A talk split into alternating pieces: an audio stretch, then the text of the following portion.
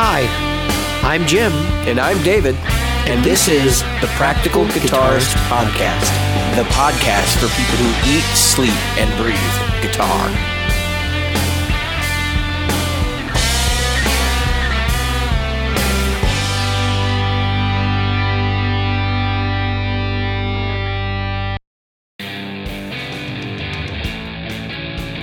The Practical Guitarist Podcast is brought to you by Great Lakes Guitar Pickups. Great Lakes Guitar Pickups provides fantasy tones at prices a practical guitarist will love. Featuring top-notch construction, attention to detail, and a fully custom product, if you can dream it, Great Lakes Guitar Pickups can probably build it. Follow them on Facebook at facebook.com slash Great Lakes Guitar Pickups. Are you a regular listener? Why not? David here reminding you of all the ways you can participate in the Practical Guitarist podcast. Subscribe using your chosen podcast app. Review us on iTunes, Stitcher, iHeartRadio, or Google Play. Find our Facebook group at facebook.com slash groups slash practical guitarist or on Twitter as at pract guitarist. Support the show. Merchandise is available in our Threadless store at practicalguitaristpodcast.threadless.com and donate to us via Patreon available at patreon.com slash practicalguitarist.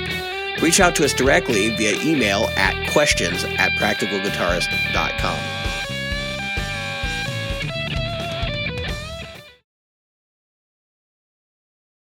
Let's go, Jim. Hi, David. Here Thanks we go saying- again. Here we go Thanks for again.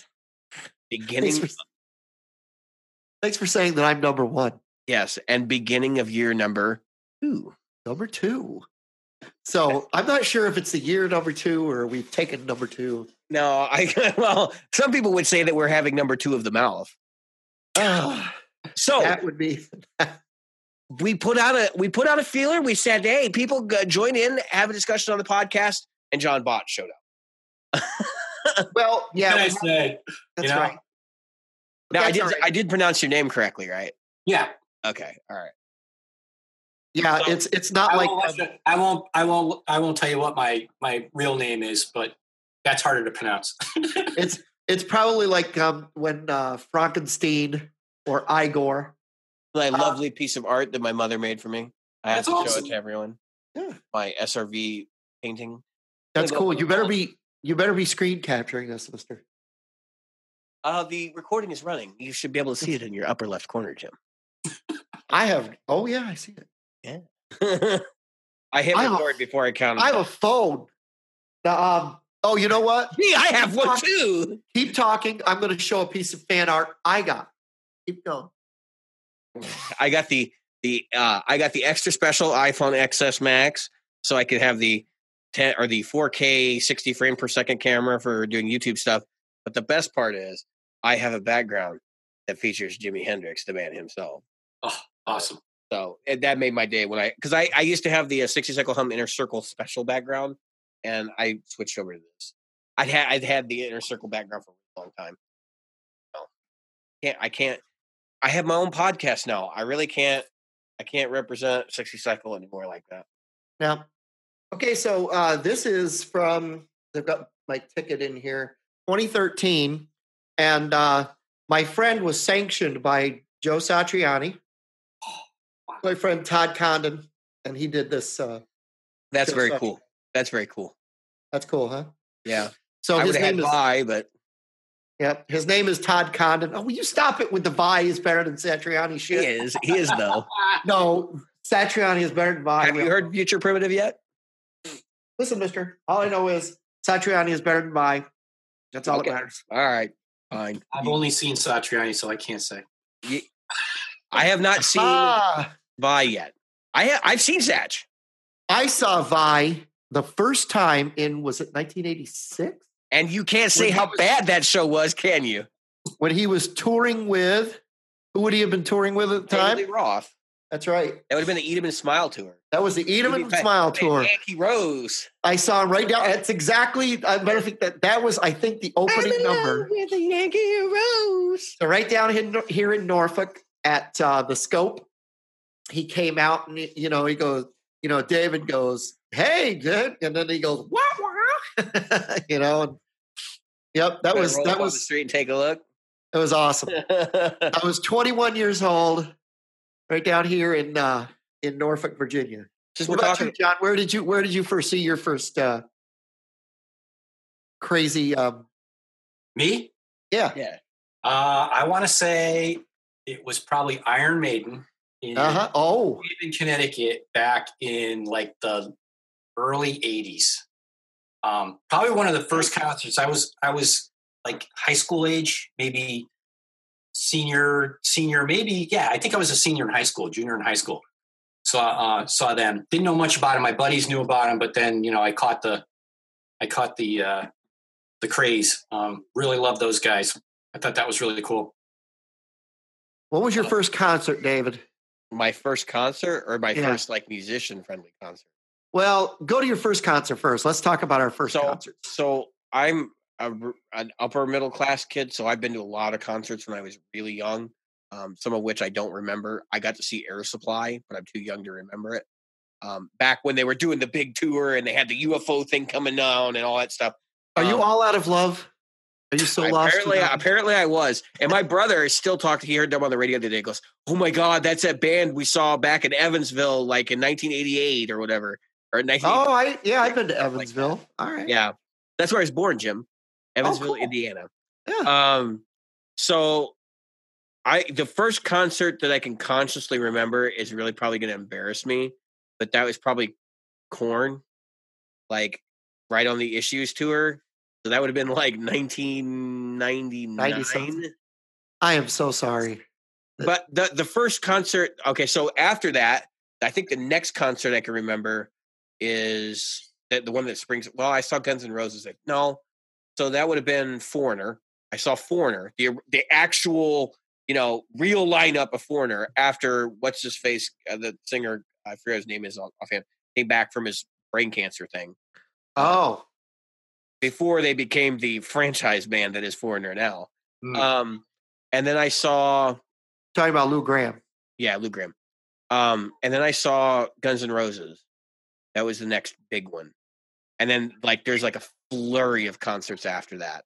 Um, because I I had just picked up guitar when I'd seen Guns N' Roses. I'd been playing about a year. Um, that was not the Guns N' Roses that everybody thinks I was Buckethead and you know that whole thing. But I went to see um right after that Dream Theater, Satriani, and um who else was it? Uh King's X? And the funny thing about that show, and I think I've talked about the show before, is that King's X was the best band out of that lineup, and they were opening, and they just killed it. And then Satriani comes out, and he must have been like, I don't know, he was like tired or something, but he was he was kind of sloppy, um, not what I expected from him. And then Dream Theater comes out and basically phones it in, and I'm like, Oh, this is There was a time. When when was that? that would have been um if I saw the Satriani album cover, I could tell you, but it was right when Six Degrees of Inner Turbulence came out. Oh, so it's part of that tour. Yeah. Uh, So it would have been probably 2004. Yeah, I was gonna say three, four, five. Yeah, there was a while. I mean, yeah, of course it was a while ago. Now I'm Yeah. dating myself here, but um, and then I I've seen like I've seen Eric Johnson stuff since then. Like I've seen a lot of players. Actually, Eric Johnson's way more impressive to me than than Satriani is because Eric Johnson sings. Yeah, So j- just that fact alone. yeah. For me, it was. um I don't know who I saw first. It was uh Johnny Cash or um uh Elvis. I know I saw Elvis. Well, I'm old. No shit. You just admitted it. Thank you. You're you're not even old enough to have seen Elvis before he died. I'm not even old enough to to have been alive when Elvis was alive. Let's be That's what I'm saying. You weren't Not even see him enough. alive. Okay. You don't date. You don't predate that. No, but I It was still love. I love me some Elvis still though. Yeah, so somewhere in the late '60s, um, and I saw Pink Floyd, uh, and um, When did this turn into like concert careers? but I, I don't know, because well, I I think somebody probably would have assumed. I think I John just- probably assumed I just was running was- my mouth and kept going. That's what it was. that 1985 was when I saw my first. I saw Iron Maiden, John, when Iron Maiden um, first picked up uh, Bru- Bruce Dickinson. Uh oh. Uh oh. um, oh. Incoming. Incoming. Incoming. Hey, there he is. Good evening. Hey, evening. Dad. He's Let me pause the recording so we can get him set up. Yeah. so, So, yeah. So Bruce Dickinson was the. Uh, we're was still waiting on uh, Dan Kish. I didn't mean to interrupt. Oh yeah, yeah. We were talking he's about that. he's that- uh, having some audio issues, so we will pause again when he comes back to help him yes. set up. So yeah, it was a, it was um it was a weird time because um I think it's harder now. It's not harder to go to a show. It's just so much more expensive. Oh yeah. So I- I'll tell you a story. One of my first rock concerts. Um, I'll tell you who it was at the end of the story. I go up and uh, I see a guy loading gear off of a truck into the place, into the. So I just You're like, I'm a roadie. of gear and I started helping out. You were talking about this last episode. Yeah, and I and it wound up being foreigner. So it it's just one of those things that you just you just do. Jukebox Hero is about. And it was it was it was uh that time frame. What was that 1980, 81? Was that the record with Dirty White Boy on it? Or no. No, No. Dir- Dirty White Boy was on uh Foreigner um, Yeah, I'm dating myself. Double Vision. yeah, Head like I only have the anthology, so it has like honest- everything on it. So I was a Foreigner fan from you know, uh, Women in Uniform. You know that whole women song in it. Um, so that's terrible of me because it's a it's one of those songs. Eh, no, No, it's not historical context. Yeah, true. And um, so anyway, I, I was always a fan. I always loved them. And uh, so when I got the chance to see see them, unfortunately, it was after. Well, yeah, it was after everybody had left, and they and they had pared it down to four. That's why they called that album Yeah. Foreigner Four. Yeah, well, and the thing was, Foreigner was really just two of them anyway. Oh, at the end of the day, all the songs were written by Lou Gramm and Yeah, the guitar player's name, Mick Jones. Mick Jones. Jones. Uh, and of course, my favorite story is the Hot Blooded is is because his amp blew up Yep. and caught fire in the studio, so that the song became Hot Blooded. Um, that was one of the first guitar songs I ever learned. So yeah, Foreigner, Foreigner, surprisingly enough, for my own taste and my age, like been a huge part of my thing. I've listened to a lot of Foreigner. That White a- Boy, Head Knocker. Yep, Head Knocker. That's one of my favorites. Everybody loves that Um, song. Once you hear it, it's kind of it's it's one of those catchy songs. It's like Jukebox Hero, in that it just sticks to you like glue. Nothing they wrote. Well, he was in what was he in Uriah Heep or was he in uh, Mick Jones? Mick Jones was in Spooky Tooth. Yeah, but he was in something else before that. Um, Uh, possibly. Let me look. either King Crimson or Uriah Heep. No, he was not in King Crimson. That I do. Um, Is that? Can you hear us now? Audio test. Hello, can you hear me now? Yes, we can. All right. Fantastic. right. Welcome Dan Kish to the show this evening. Yeah, you. Lo- local group. Hello, everybody. Hi there. Oh no, that's not the Mick Jones we're talking about. No, Foreigner Mick Yeah. Jones. I put. Are you, you guys still can't see my screen See, here, that's right? the problem. You got two Mick Joneses that were were famous. Yeah, uh, Mick Jones. Here, Mick Jones, foreigner. Yeah, I got it. Leslie West. Oh yeah, Spooky Tooth.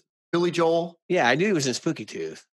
Yep. Billy Joel, uh, Bill Wyman's Rhythm Kings, Leslie West, Blackbirds, Wonder Wheel. So I thought so. The deal with the, the deal with Foreigner and the title of the band was because he got stuck here in the United States when he when he either quit or was fired from Spooky Tooth, Yeah. and so he met Lou Gramm, and then they started a band, and then he never went home.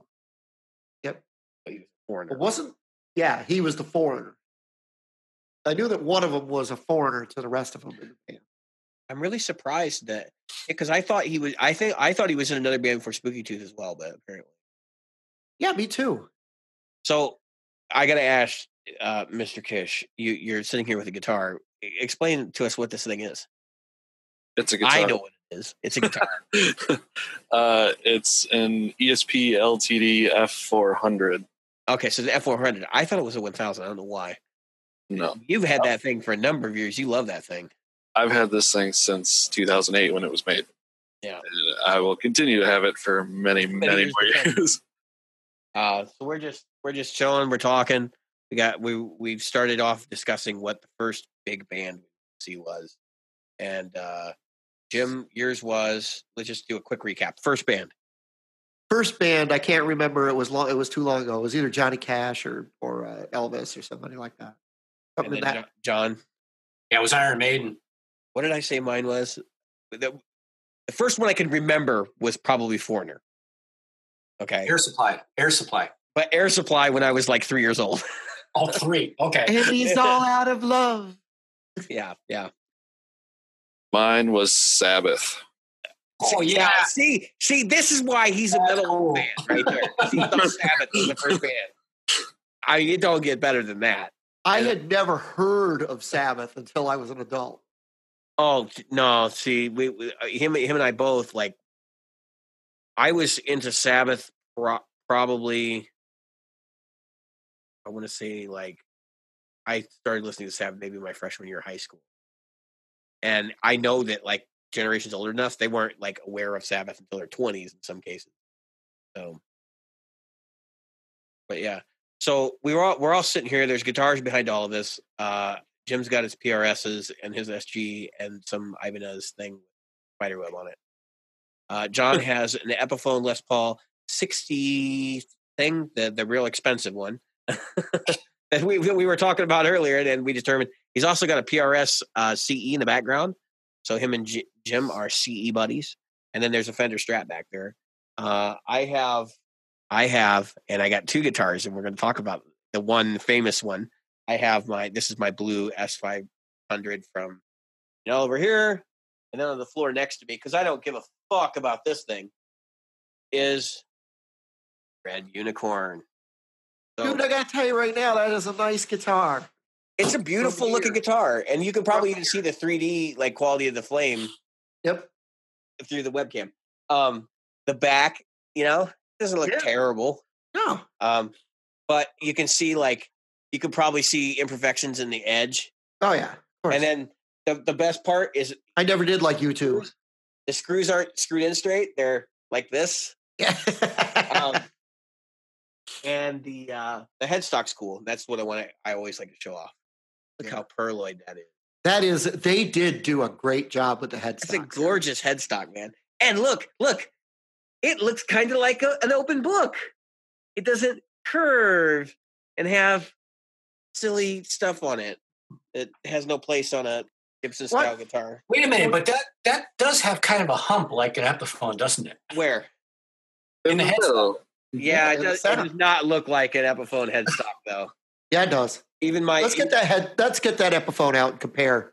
oh, you fuckers! I hate God. you all, It doesn't Nah. have a dimple. you fuckers. It is. It's a And it's fucking. still It's a got fucking corner. Epiphone without the dimple. It is. You know, actually, it's actually slimmer than an Epiphone. So the Epiphone has wings on it. Yeah, see, it goes They actually in. glue wings. This has no wings. It's almost straight. It's not, but it's almost straight. Well, Gibson glues wings.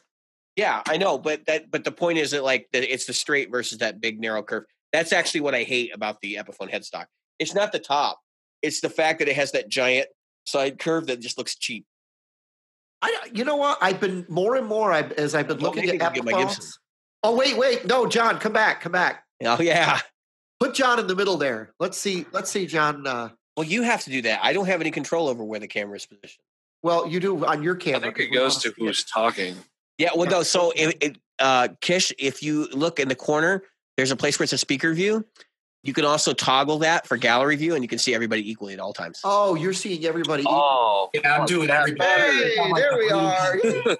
I got like the Brady Right. Bunch view on. Only everybody, everybody like my uh, my Pokemon shirt. So, Kish, you played this guitar with stock pickups. You're Yeah, the only wasn't one other than me. You're the only one other than me that's played this guitar with stock pickups. All right. So, when next time you next time you come out, you get to play it with the new pickups, and they're uh, Nick Bonger's custom Great Lakes guitar pickups. He is not here with us this evening, so I feel like I owe it to him to at least prop up his product a little bit. John John has decided we're SGing. I have one in the bedroom. No, actually, mine's not I here. feel left out.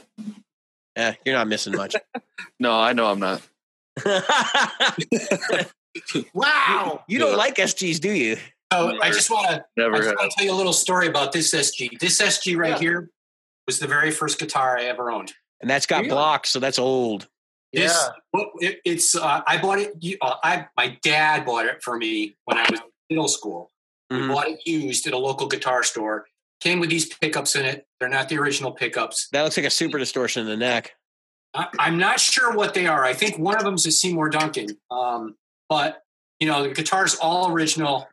It, you'll notice that Beautiful. it has a block on the first fret. That So- means it's a custom, or it started I life as a think it might have been, yeah. It's, it was like, you know, the remnants of some kind of custom SG back in the day.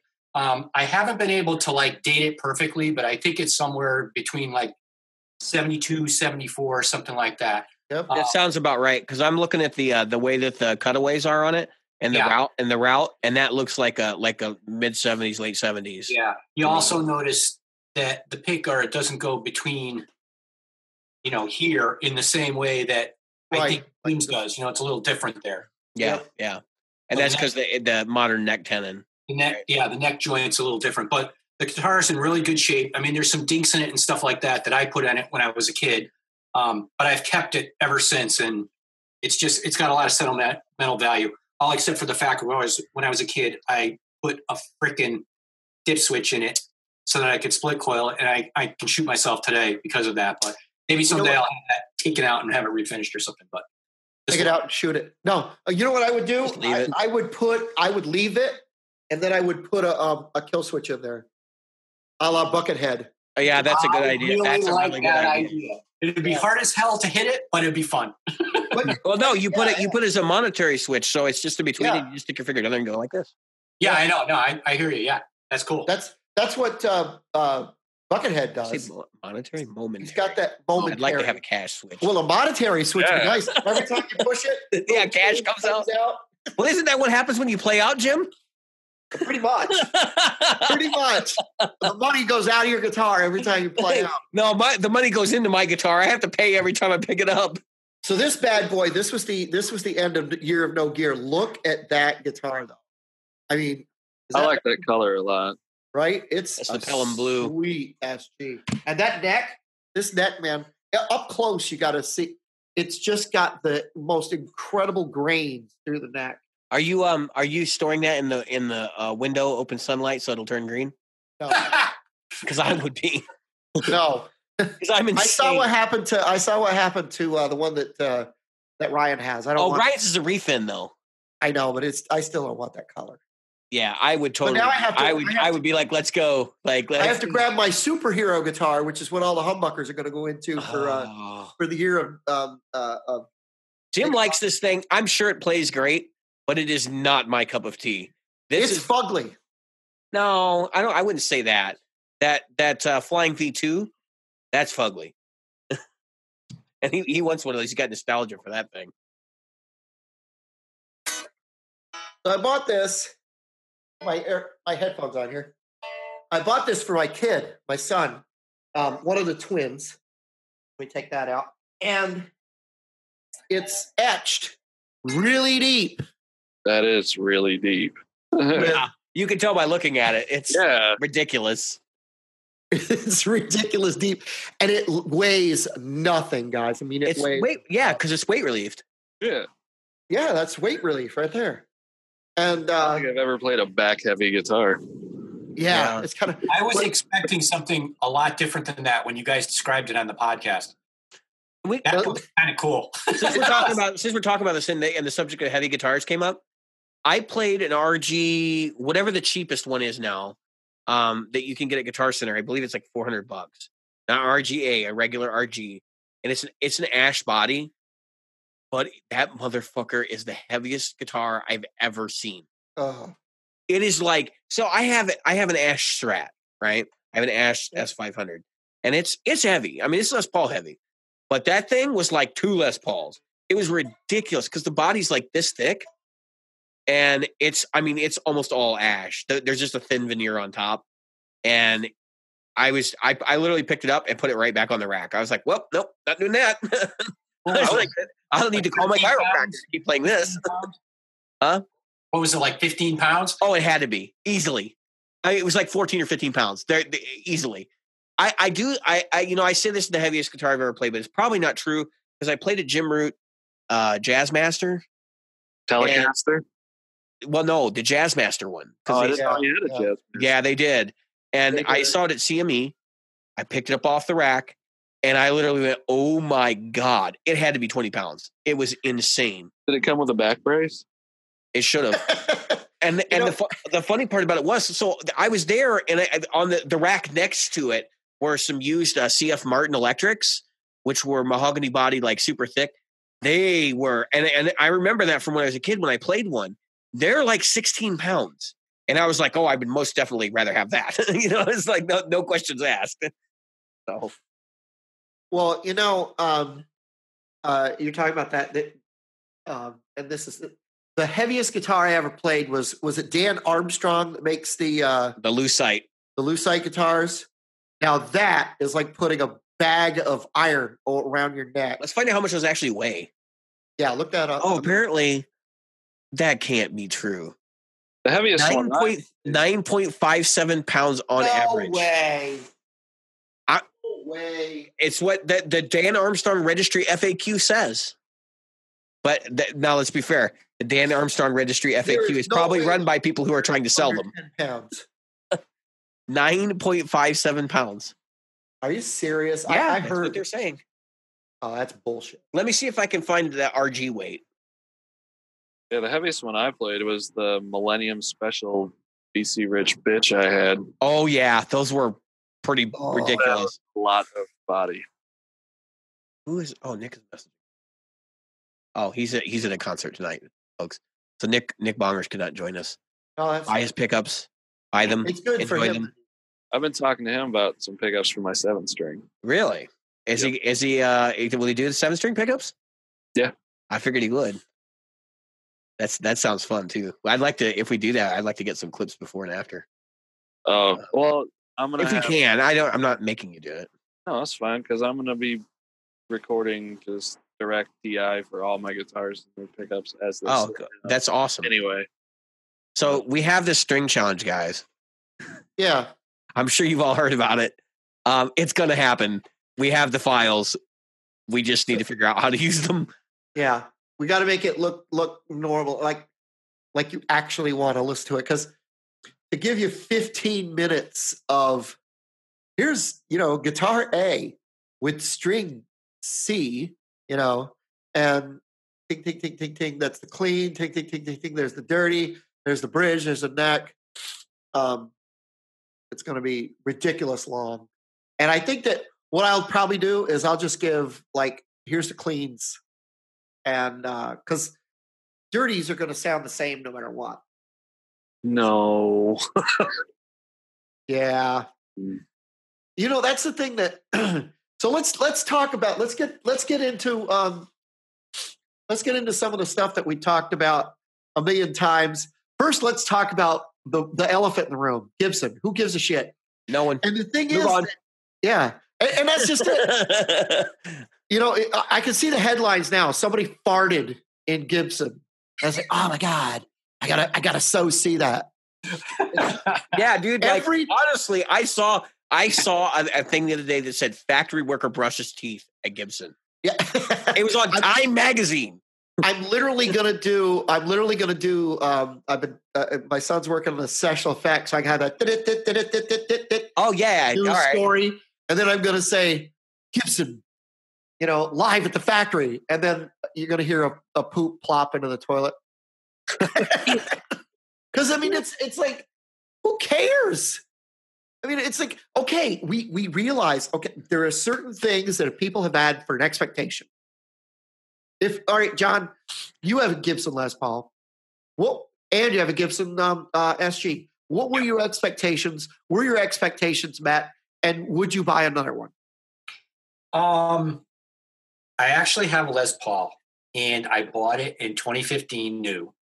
Um, I like the quality of it. I haven't had any problems with it. Um, you know, compare that to the SG that's you know umpteen years old. Um, quality's still good on that one. Um, you know, I think it's I think it depends, right? Depends on what batch you got, what model you got, what you're looking to do with it, right? Um, I think it's one of those things where you have some good runs, you have some bad runs, right? Um, you know, I think it's it's probably like that with many manufacturers, not just Gibson. I mean, although Gibson does seem to be doing some weird crap lately with with different things. Take 2015, uh, the year I bought my Les Paul, and they put the friggin' electronic tuner on it, right? And they put the weird they put the weird nut on it. Um, I thought it was kind of cool. I figured I'd check it out. You know, I haven't had any problems with it. I have heard of people having problems with it.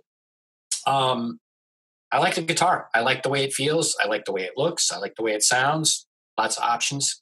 But again, I think it goes back to, you know, I think there's good runs. I think there's bad runs, and you know, it's a crapshoot. Yeah, I, I can definitely second that. Um, I think Gibson has made a lot of really poor design decisions over the last few years, and I've said that on the show a number of times. I think Gibson, if they really want to rescue themselves, needs to part with a lot of the other brands that they have.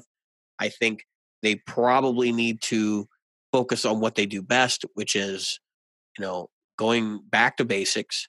Stop trying to introduce custom shop models until you've got an even footing in the playing field and make basically what people want to buy, which is Les Pauls, SGs, 335s, and maybe a V or an Explorer every other year.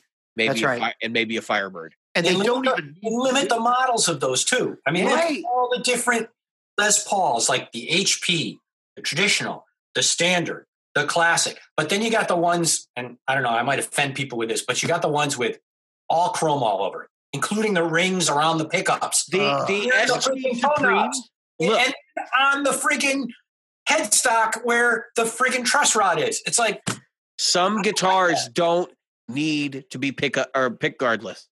Right. SGs are one of them. Those things are fugly. I would not touch one with someone else's Johnson, frankly.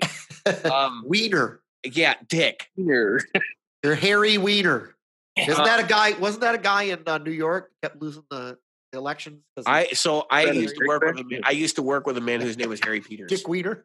Wow. Harry Peterson. His name was actually Harry Peters. Uh, yeah. That was his given name. so, um, Dan, what do you? What's your uh, take on it? On Gibson, Yeah, on Gibson. uh, never been a fan. So I really don't care. But the way I see, to me, what's kind of stopped them is what John was saying. Them having ex- way too many models for the same goddamn guitar. And then, SG is an SG is an SG. Yeah. Exactly. and then, uh, I don't know. It doesn't If- really, to me, because I, I mean, maybe I'm off because I don't really follow Gibson, but it doesn't seem like they've done a whole lot over the past 25 years that's really been innovative. Exciting. Oh, I, I feel like the single biggest thing. So Gibson had this big resurgence in the late '90s. There were all these people who were in hard rock bands who were playing like Les Pauls, and I can remember even like the the flat top Les Pauls. I forget what their Les Paul special, two humbucker flat top thing. yeah, they faded buy- special, blah blah blah. Yeah, something. right, right. But but the point is that they didn't capitalize on that. So if you got hard rock acts playing those and metal guys playing those, like new metal acts playing those, you know what they should have done? They should have done a bunch of those fucking guitars with EMGs. Yeah. You know, all right. So going to exactly going to what um there's EMGs in that uh that RG. Um going to uh to that and what you said earlier. Really, you don't need to put out a flying V every year. I, They can't have that many sales. Well, and the thing is, they, they they sit. We already see that now. You can Right. still buy 2016s and 2017s, and it's not just because they aren't selling. It's because every manufacturer makes a million guitars a year now. I heard, I heard from a reputable source that Schecter has to sell something like 2,000 guitars a month. Schecter of all companies, 2,000 guitars a month to afford the factory they're in. That's ridiculous. Yeah. And and well that that goes to what I'm saying. So every year only put out a flying V, then the next year put out the Explorer, then the next year put out the um uh what's the other one, the Firebird. Yeah. And then and then on an off year, put out something like a double cut um, Les Paul. But don't don't give us 14 Les Pauls. We only need really three, maybe four. You need yeah, the well, we traditional. talked about that, right? We need the traditional. It's got to be there. But now they got traditional into classic. Come on, drop one of those and just call it the Les Paul. And then and then you have a budget Les Paul, the studio, and then you have the the and stop calling the the the top of the line the standard. It's not standard. It's just not. We talked about that before. Look at other guitar manufacturers and their lines. They don't run that deep. I mean, look at, Well, look at Fender and look at how many models of Fender. how many how many Stratocasters you got? Strats, like Strats or Tellys, right?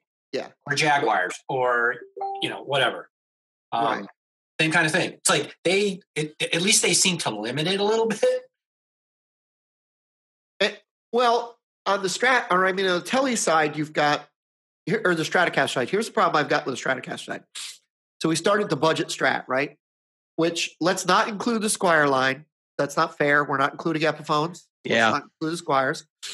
So we start with there's the the um, Mexican. Uh, now it's not called the standard anymore. Called the Players something or other. No, that's because the player series includes guitars from all over the fucking place. That's the pro- and there you go. It's diluted. Yeah, you don't know if your modern player Do so we we touched on this, but do we really know? Do we really need to know where it's from? No, no. We just need to know if it's good, right? That's I mean, and that's why I'm okay with what Fender's done. I'm not thrilled by it right. because I think it's a back step from how they used to do it, which is to be very transparent. Dan is shaking his head. No, he's. I think he's absolutely right. I don't think it really. I mean, I think we should be able to know where they come from, but it, to me, it doesn't matter where. It, comes it doesn't really matter, but I'm just saying, like, they were being so. If you work for a company where the CEO is sharing with all of its employees the salary he makes, right? And then suddenly he's like, you know what? We're not going to do this anymore, and and I'm getting a raise. You know, like that. That's just mind boggling to me. Is like, okay, so you went from being transparent to now saying, okay, now now we're going to pull back the curtain and not show you. Now, granted, we can still tell from the serial numbers where they're coming from Right. and it's a big enough company that somebody's going to squawk anyway. So Right. it's not a big deal, but it's just Yeah. one of those things where it's like, I, I just feel like it could be handled differently. well, come But on. All, all I'm saying is, I don't think it really needs to be on the guitar as to where it's from. If you know it's in the serial number, cool. I don't Yeah. Think having mine say Yeah, it doesn't. I don't Yeah. care if it says in- made in wherever. It could say made in five different countries by by slave labor. I mean, I might not wear it by I that. probably wouldn't want to say slave labor. I I'll draw the prefer line mine at to say slave it was made in, you know, Mordor. Paid for by Oh, Blood Mordor. That'd be fucking awesome. I'd buy that Mordor, yeah. There you go. That's rocking. Uh, yeah, I, Forged I- in the I- fires of Mount Doom. I mean, come on. If you open up the guitar, you're going to find parts that were made everywhere. So it doesn't matter. It doesn't make a difference. Yeah, and that's the truth of it. Like your pots are coming from China or or, or maybe Germany if you're lucky now. And Taiwan, maybe. yeah, and the, all your other electronics. Are, I mean, Gibson's your electronics all come from China. That that that circuit board that comes inside new Gibsons now is China. That's why they started doing it because the circuit boards are easier to test out and they can make it on a big a big uh, machine that basically like plants all the components and then just solders them all at once. And Yeah, can make they it. buy ten thousand boards at a time. Yep, Exactly. Um, in fact, I know somebody who runs a company that builds the testing equipment for those. So it's just a, you know, that's just the way they do it. And that's fine. Like nobody's complaining that Gibson's boards are poor quality. They're complaining that, hey, I have to have quick connect connectors in order to plug in my my four wire humbucker from Seymour Duncan, which is kind of shitty. You know what?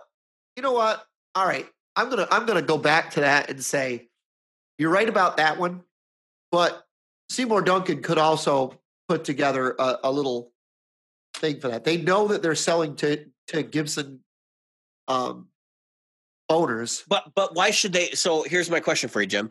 Why should they have to install this connector, which I'm holding in my hand right now?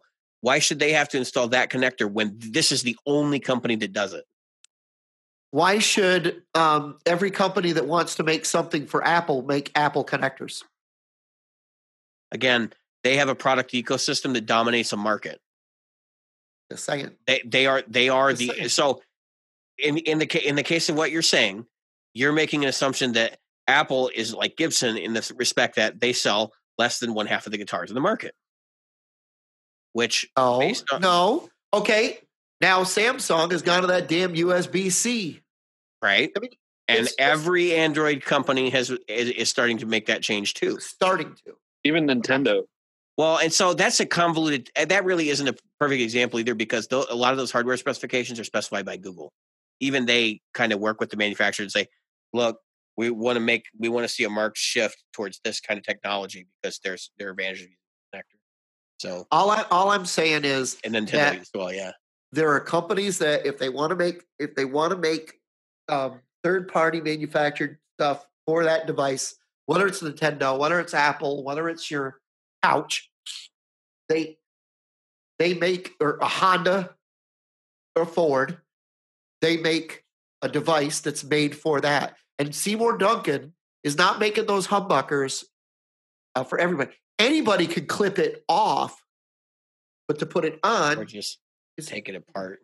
But see, the only thing I don't like about the board, and it really has nothing to do with the the quick connectors, I don't like the fact that the pots are soldered to this board, and they are very specific pots. So if a pot goes bad, throw out your whole control board because you're going to have to probably replace it with a Gibson specific part since it's a like an odd size. It's it's kind of funky that way. And so that I kind of get. I just so I ripped this out of mine because I was redoing the wiring anyway. You can't make wiring modifications to these because it's printed circuit board. I mean, you can, but it's not. So you'd have to cut traces, and it would just be pointless. So you're right. You- You're right. But here's here's where it gets back to the the um, purchaser and all the bitching.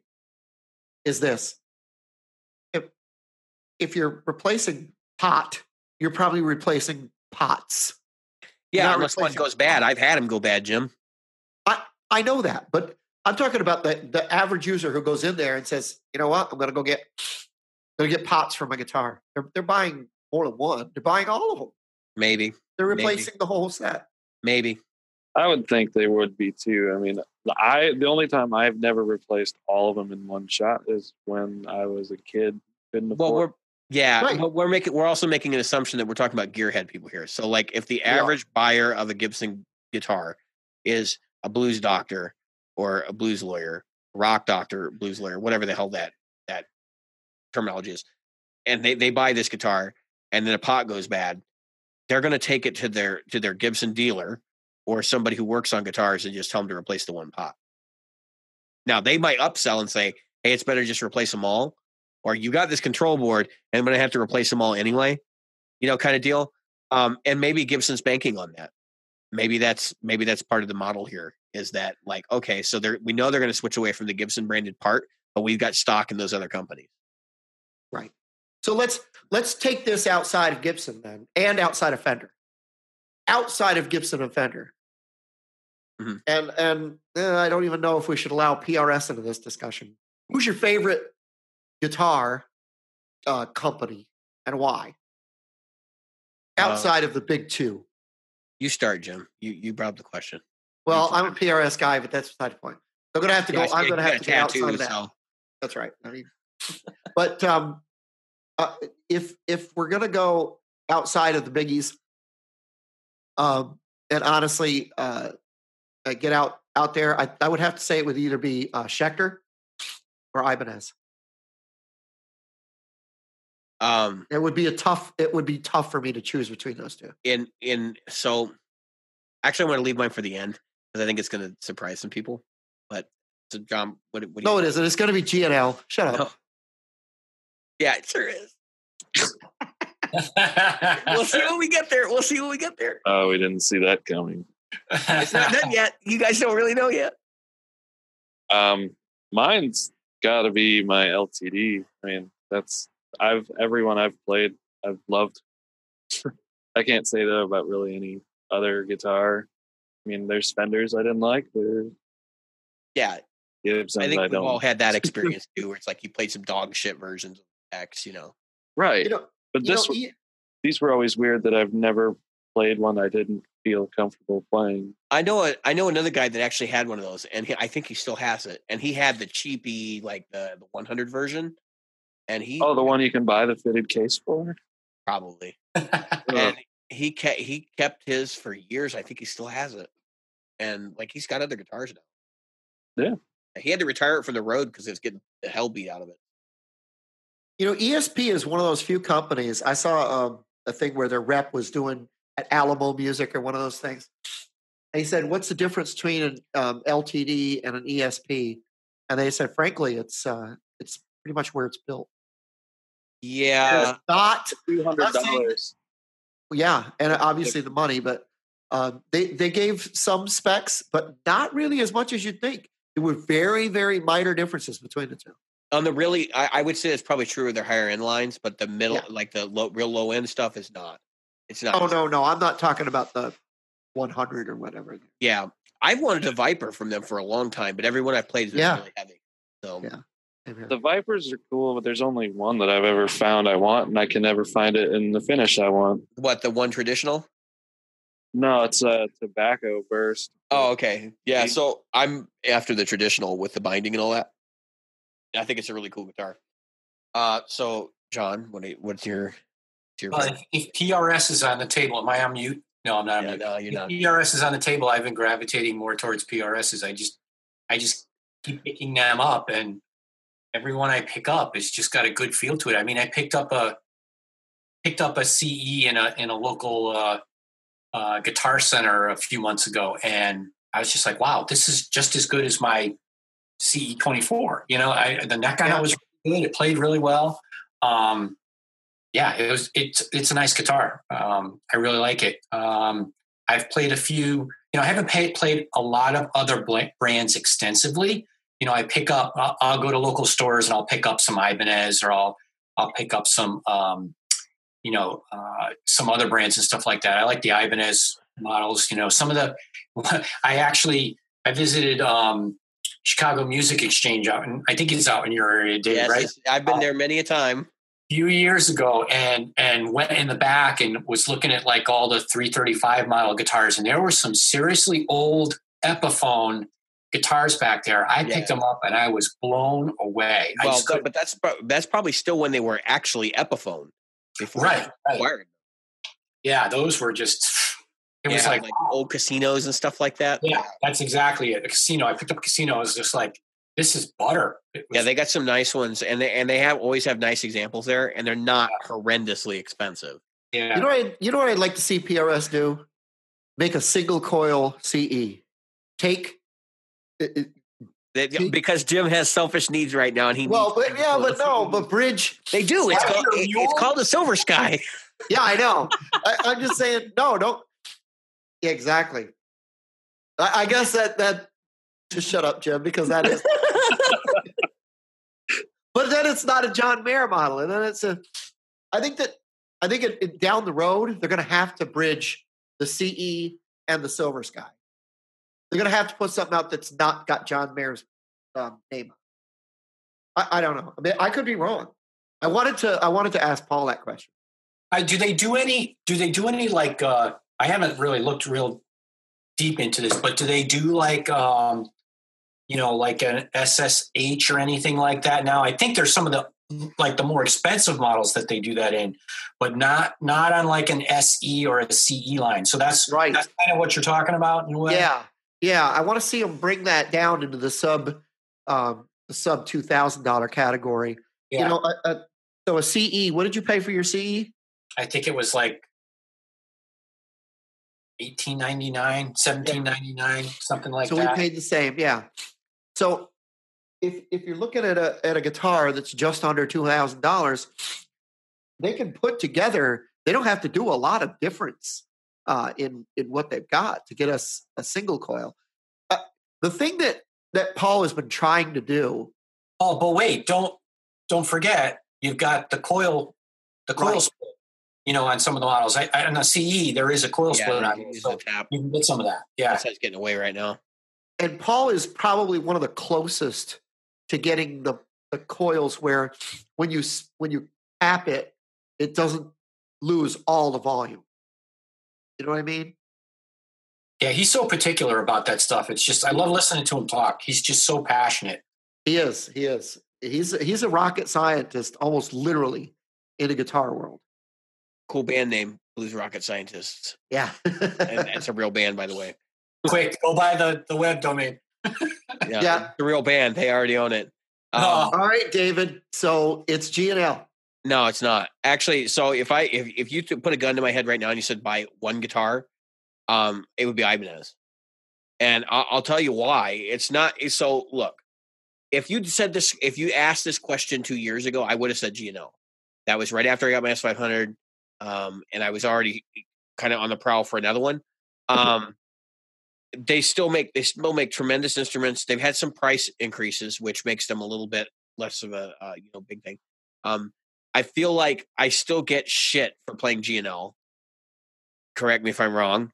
Okay, I do still get shit for playing G&L. Um, whether whether No, these guys we- nod we their give you at me or shit, But you shouldn't get shit for it because it's a good guitar. The no, they are they are good. But but that's not why. No, it's not that. I get shit from other people who are like, oh, I like I fucking hate the headstock. Grow Oh, up. Come on, it's got, So yeah. grow up. It's not an Epiphone. Yeah. It's that's what I'm saying. So so come on. Um, no, but but in reality, the reason why I say Ibanez is because Ibanez right now, the stuff they're putting out, they have something for everybody. You want you want a Fender style guitar, get a Talman. You want a Super Strat, get an RG. You want the greatest like you know modern Strat you can get, go get um go get the AZ line or get uh, the Andy Timmons model. I mean, they they offer guitars for literally everyone. And I and and now that they've gotten away from every guitar having to have that stupid fuck wizard neck, it totally makes sense to me. And that and that's been my big hurdle with them all along. When they started to do the AZ with the bigger, fatter necks and and uh, even the Talmans. My buddy's got a Talman. He's got the Telecaster version, um, which is uh, it's like butterscotch color and all that stuff. It's a really good guitar for the money, man. I think he paid like four hundred bucks for it, and it's I, it just sounds great. I have nothing to complain about when I've picked it up.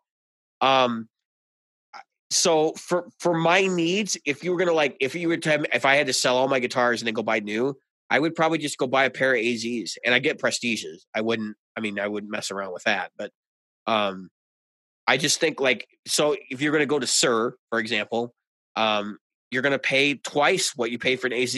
And frankly, I've talked to Suhr owners. I talked to one the other day, and he's like, "Yeah, dude," he's like, "I should have just bought an AZ."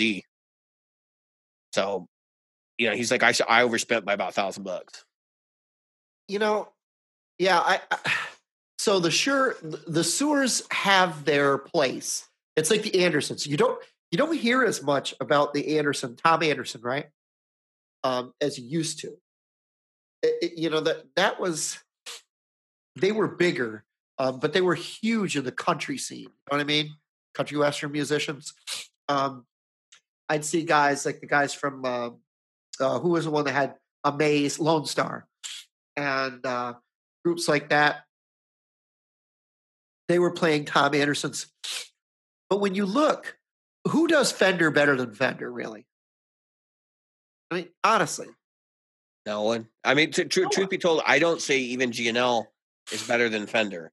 I think No. it's an alternative. I think it's a more modern alternative. They fixed Yep. some of the problems that I've had on the Fenders that I've owned, so I can't complain. But yeah, I but that's that's really Fender doing Fender. I mean, I'm not right. know. That's that's so. I mean, it's just a reimagining and and a like a. I would like to say like five years down the road kind of Fender is what it is. Um, I've been thinking. So I've got that new one coming in. And I was thinking like, what do I do at the end of this whole thing? Um, I kind of want to raffle it off, but if we don't raffle it off, like I want to route underneath the bridge so I can use it like you know crazy uh, uh, Floyd Rose. Yeah, see, that's what I was thinking about with the one that um Strat one that I do. No, so I'm gonna, I am definitely gonna get a Floyd Rose guitar, probably around Gear Fest. That's that's the goal. So David, David and I were talking about um the. Uh, I'm trying to get Robert Jackson to join us. By the way, um, he's going to join us uh, on here. Oh, awesome! I'll look for him. Uh, the meeting meeting number is built in. Um, so uh, we were talking about the fact um, that uh, that in the um, uh, the the Floyd Rose. Uh, he's he's he was dead set against getting a Floyd Rose. Yeah, I Um, have. I have because well, Kish played either- one Floyd guitar. Yeah, have either of you guys ever had or played a Floyd Rose? Yes, I had one for about a month, yeah, you didn't like And it. I- remember you saying that because it was just a pain in the ass to change strings and all that. and now I'm looking at getting another one. You're in the same boat as me. there are certain things, and this is where I'm I'm looking at Floyd's Jim because I figured that's where this conversation is going. There are certain things that you can only do with a Floyd Rose. Will it be my primary guitar? That really depends on where my style goes, but more than likely it will not be. It will just be a you know for the song where I need a Floyd. I may not even use it more than a few dive bombs and a couple of tracks. Well, then just get a get a, a whammy pedal. Uh, no, it's not the same. No, you're right. Come it on, It, re- it really isn't. it is. And I can do some stupid, you know, Herman Li Dragon Force crazy. Are, are you getting to the lead stuff yet? Where you can do that stuff yet? Uh, I've gotten to a point where I can't. I don't have anything that has a trem. So I've been you using a need- wah. Yeah. Well, I I- had an S series just like Herman Li. Uh, This yeah, one I'm looking at getting is not an Ibanez, but it's very similar. yeah. Well, John is sitting here with his CE. I can tell you right now that you can get a you can get a good. I, I never knocked it out of tune. As many times as I've used it, I've never knocked it out of tune when I used the uh, the whammy bar on mine. On your CE or the Yep. okay. So I'm actually thinking when I go to Gearfest, it will be a shootout between an Ibanez and I I, I really really want um Steve Vai model. What the hell's the name of that thing again? The Evo. Uh, thank you, wife. Uh, I really want to get the Steve. th- That's that's my wife. Dedication here. She knows what the Steve Vai model's name is. This is amazing. Um, the Evo, and uh, I never remember it. it's going to come down between like an Evo and like the PRS with a Floyd, the the uh, SE, and Yeah. I, Pat had to talk some sense into me because I was like, that doesn't really make a whole lot of sense to buy an SE with a Floyd because it's like it's like an eleven hundred dollar Indonesian guitar, but it's a German Floyd. You know, you're paying for the bridge. so Yeah, Hey, so what do you guys think of Duesenbergs?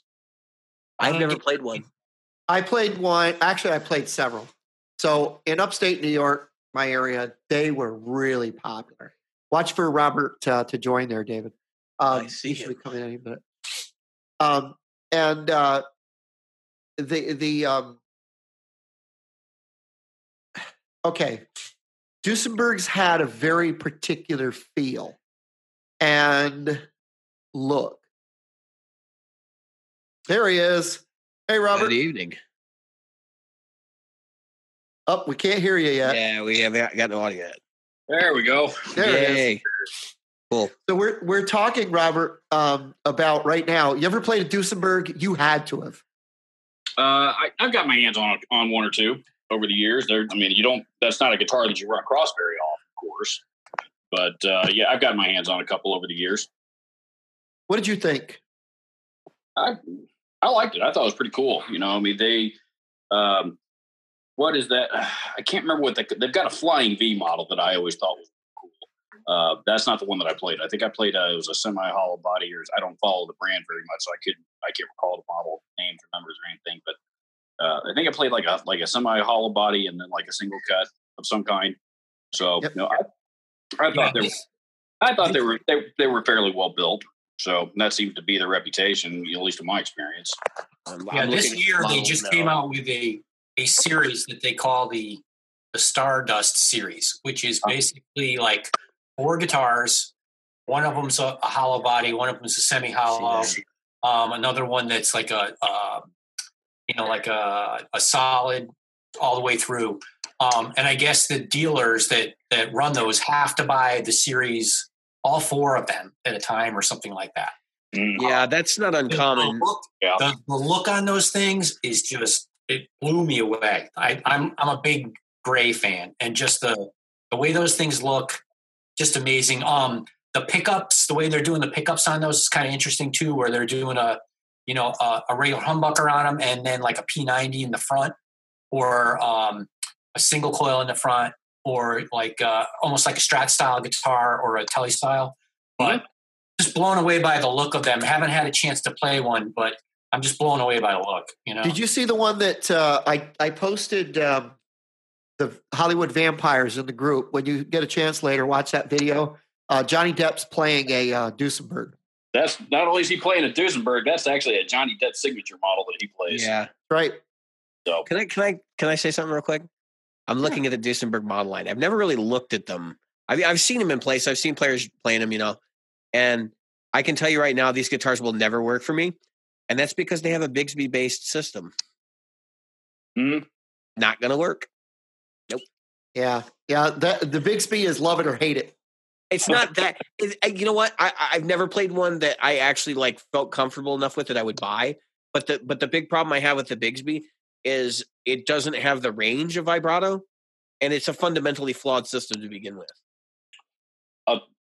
I've got I've got a I've got a couple of guitars that or well let's see I think I have you know one maybe two that have a Bigsby on it uh you know or ish or one of like licensed Right. one of them is a licensed Bigsby and the other one is a is a fake Bigsby from China and Okay. the fake Bigsby is actually the one that I like the best because the thing that I I will give the Bigsby Bigsby tremolos credit in one regard nothing else sounds like them you know Yeah. you, you They hear do have a somebody very unique sound. you you know you hear somebody bouncing on a uh, um you hear somebody bouncing on a, a, a Bigsby tremolo, and you know that you know you can tell that's probably a Bigsby. The Yeah. thing that absolutely sucks about those things is restringing them.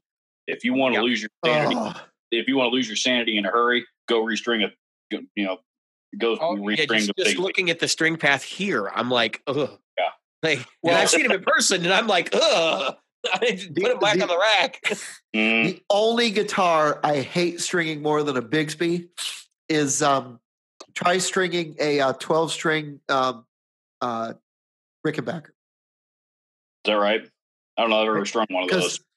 because they're offset. So one set of one set of your string, your capstans go this way like normal, but Mhm. the other set of capstans are like on a uh, um, what do you call those old uh, old Cap acoustics where they yeah it goes this way.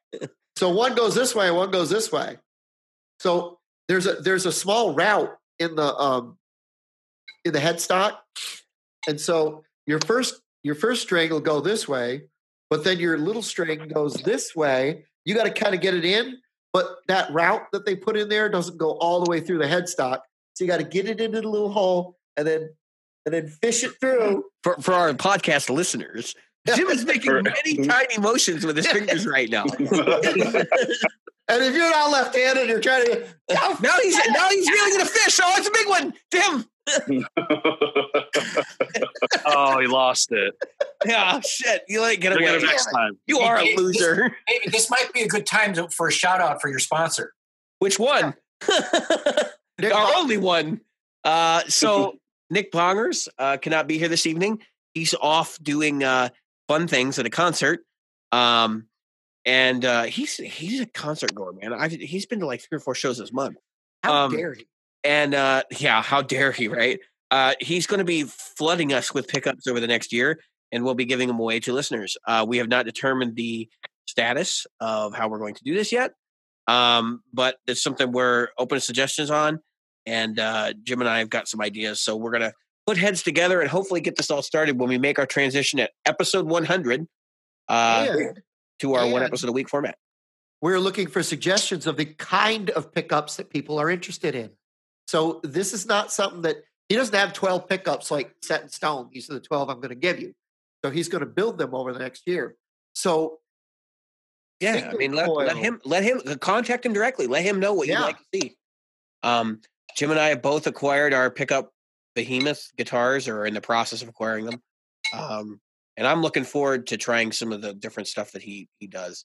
Uh, I actually have his pickups in two of my guitars already. Um, he he builds some of the best PAF clones I've ever heard, and that's Hmm. saying something because you know I've got shops in my area that do really good trade in really high quality PAFs. So now, Dan, have you seen Dan Kish? Have you seen Robert Jackson's guitar collection? Only what's on YouTube. You seen it? Um, yeah, he's got a hell of a It's got a hell of a channel. I think you guys would. Uh, you guys, you guys should both make a road trip down and, Okay, yeah, Kish, we should go, go down and visit him. yeah. Yeah, you're only in Indiana, right? Yeah. He's in Indianapolis. We should go visit Yep. him and Hannah Well, David, you, at the same time. well, you and I, you and I talked about doing that last month, and you know, couldn't make it happen. which No, guess I could I couldn't. I actually ended up having stuff going on, and this month it's been pretty hectic because we got new stuff going at work. But Oh yeah, um, same here. I'm hoping maybe sometime in November, late November or something. And then I was gonna go. Actually, if I come down, uh, I have a friend there locally I can stay with, so it's not not a huge deal. Mhm. So, and I'll bring Kish, and we'll we'll uh, we'll have a fun time. So You can Cool. jam. we'll go. We'll all go out and eat. You know, do that thing. Cool. You got better. You got We'll cooler to- guitars than I do, man. Like I got to be honest. I We'll got have what? to do a. Uh, You got cooler guitars than I do. Uh, now, cooler is a state of mind, my friend. we'll have to do a uh, um, uh, all-encompassing podcast where we're all in there. So this guy on the floor, because I didn't show it to you, this is the Red Unicorn, the famous guitar from the podcast. So Red, red unicorn. yeah, because it came from China. This is uh, it's a Chipson, but it's not a Chipson because it has a different name on it. Doesn't have a Gibson logo on it. It's a Shengze. Oh, okay. Formerly Which are- Bad Cat Guitars. Which are Well, which well were hell, man, make- it's liable to be a pretty good guitar then. It actually is. It's a decent player. Um, it could use some work, but I've been I've been you know redoing everything. It's got brand new electronics in it, 50 style wiring, got Nick Bongers, PAF Mhm. pickups, um, and I've got uh locking tuners on it. And I, I I'll show you the back of the headstock, but you can't you can't laugh because I changed the tuners. And you Uh, can I see chip the shit. I learned my lesson. At least I did it on a cheap Chinese guitar, right? So, but yeah, that's a. It's an interesting piece. Everybody who's played it has really liked it. nice. Yeah, I, uh, one of the best Les Pauls that I e- that I ever played. I don't know if I told you guys the story or not, but you know my uh, my Zakk Wylde Vertigo Les Paul. Yeah. I've got a buddy of mine that he bought this. It was like this Les Paul kit guitar off of eBay once upon a time. And, you know, he, it was a unfinished, all nat, you know, it was a natural, unfinished. I mean, it was a legit looking, you know, body and neck and everything. Um, you know, big, thick maple cap on it, about like that. Um, outfitted it with all original, all, all USA Gibson hardware. And uh, you know, somewhere somewhere along its life before I had it, it had a bro- you know a headstock broken and repaired on it. You know, spray painted the headstock jet black, Yeah, and uh, you know, and that you know, it was it was the you know, it wasn't an authentic Gibson, but for all intents and purposes, it was probably the best, definitely the best sounding Les Paul I've ever owned. Uh, you know, and a very good playing guitar. Well, it wasn't worth anything, and he he's the kind of guy, you know, he uses a guitar for like three or four months, and then you know trades it or sells it or Right, gives right. it away or what. You know, this one wasn't worth anything, so he just walked up to me and you know and handed and gave it to me. So, well, a couple months, you know, so I've I've owned this guitar for five six months. You know, meanwhile, he had uh, he goes and buys the uh, Vertigo Les Paul. You know, takes it yeah, home. the real deal. Yeah, well, yeah. Uh, except, well, except the, the kit wasn't a Zakk Wylde or anything. You know, Right. had, he had put, uh, I think he had 57 classics in it and, you know, Yeah, close, right, right. um, more of a traditional kind of thing. But, you know, he went and bought the Vertigo Les Paul, totally bastardized it, had, you know, put burst buckers threes and, you know, I don't know, you know, Kluson tuners on it. I mean, it was, you know, the, only owned this thing for like two months, you know, scratched, you know, scratched up the top, you know, a bunch of pick scratches, decided it wasn't for him, comes to me one day and says, you know what, I would really like to have that, you know, have that, uh, that kit Les Paul back that I gave you a while back. Would you, you want, and he goes, you want to trade for this uh, Vertigo Les Paul? You know, and I said, you know, I'm, I'm not stupid. So, you know, and of course I'm, you know, I'm, a, I'm, a much bigger, Les, you know, Zakk Wylde fan than he'll ever be. So, you know, yeah. I'll, I, can- we can work something out. yeah, I guess. that's how I got it. If you really want me to. Yeah, well, if you insist. Yeah, right. So, yeah, I but I do miss it because that was that was the, the best sounding Les Paul I've ever owned. It did sound all. It played played real well too, but So just had, had a ton. I of- thought of you. I thought of you today, uh, Robert, because I was Uh-oh. watching Music is Win's um, uh, channel, Mhm. and he um, he has this thing where he's in a guitar store. It's called Guitar Store Volume Wars. Oh And yeah, so- yeah, yeah. I, I- you got to watch it. It's actually finally like it. he's gone back to doing something funny. You know, he's been so Mhm. serious. And um, he pulls out this Zakk Wylde four x twelve with this new Wylde Audio thing. Mhm. Oh my god! And then he goes, he goes and hits it, and then the whole world melts. I I've heard already how loud those damn things actually are, yeah, and yeah, you're talking about the the Wylde Audio cabinets with his his 12Ls and all that in it. So, Yep. if, for those of you who don't know, like he uses the EV12 speaker, the big super magnet thing, and the reason why some guys love those things is because they don't color the sound at all. You get basically what comes out of the amp. Um, Does he always use those? I think he's been using it. Well, no, not always, because I know for like back in the Ozzy days, he was using V30s and stuff. Yeah. Um, so there, I mean, it's been on again, off again. Actually, Wampler's podcast has been doing a thing where he he was doing like tone matching, and he has he has the actual head that um he was using for a while Mhm. because I guess Dave Friedman modified it, and so Dave Mhm. Friedman made a copy for himself. Right. So uh, it's been floating around. I guess Zakk had it for a while. I think is what he said. So anyway, he was talking about it, and he's like, "Yeah, he's like for this track, it's definitely V30s because he's like I've done different impulses, and that's the closest you get." Mm. So Well, Bri- Brian's got a got a heck of an ear. You know, uh, Travis Feaster, who's who done a lot of videos with him, actually done Yeah. a couple recent videos. Travis is a real good friend of mine. So oh, He really? plays- I was going to say he plays out a lot in your area, or used to. yeah, they yeah, like they're really, both, they yeah, they're both really guys. they're down in uh they're down in like Mooresville area, which is Mhm. like southwest of Indianapolis, about Right. you know. Well, uh, I get I I touched Brian Wampler's shoulder at Gearfest, so he'll probably never speak to me again. I cannot believe you did that because he is such a germaphobe. Mm, I didn't get that vibe from him at all, actually. But I met him Well, a couple gives- of times. Yeah, he gives he- off that vibe. Mm, I met him a couple of times. He came into the store, you know, when I was there a couple of times, and uh, uh, yeah, I'll you know, great, real great guy. see him, it'll be fine. I'll buy a velvet fuzz from him next time I see him. Today, I remarked to my wife, and of course, I'm in the middle of year of no gear, so I can't buy anything still. But uh, I saw that Hello, doctor. they- they, yeah, they were blowing that out, and I'm like, wait a minute, he did a Doctor Who themed pedal? I'm like, why the fuck don't I own this already? What? He did? yeah, dude, they, he's got a pedal called the Doctor. It's a lo-fi delay. Had Oh. Yeah, he's like, Jim's like, I'm buying one right now. no, yeah, no, no, no, no. No, I mean that uh, you know you're talking about the musician's friend stupid deal of the day for a hundred Yeah. bucks. yeah. Yeah, sold Oh, out. It sold out in like yeah, it sold out in like uh, you know two hours or something. Is that You was know- it, is that how fast it went? Yeah. You, you know how many pissed off phone calls we got after that? Oh, I can't imagine. Well, and the thing is, so are you guys? You may not even be able to discuss this, but I'm going to ask sillily: Are is he pulling out of musician's friend? I don't know. Because, uh, I- my knowledge, my knowledge, no. You know, to my knowledge, no, because you know I know that uh, you know they're right now they're promoting new Pantheon that is, uh, you know, that's his latest release. You know, they, they- all indications. Every time that I have seen a company uh, pull away from uh, the enterprise, it uh, you know it, it's usually it's not. Sometimes it's a, it's an overnight thing, but you know, Yeah, you know, for, for companies that have a fairly large uh, product line, you know, it's usually a little bit more gradual. And, you know, we, you know, to my knowledge, there's still everything yeah. they make available. So We'll, we'll I've keep heard our, no indication. we'll keep our eyes on it, but I don't. I don't think that's going to happen either. I think. I Yeah. think Wampler does really well.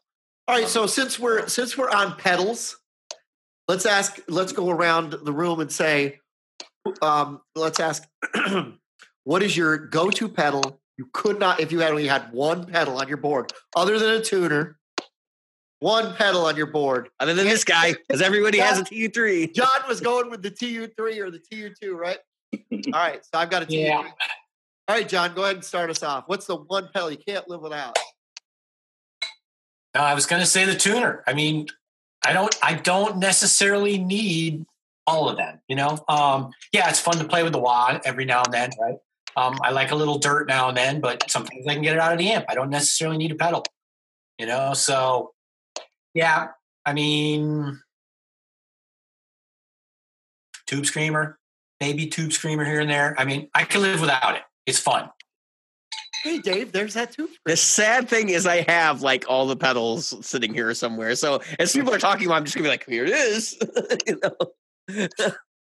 uh, do you want me to go next, J- Jim?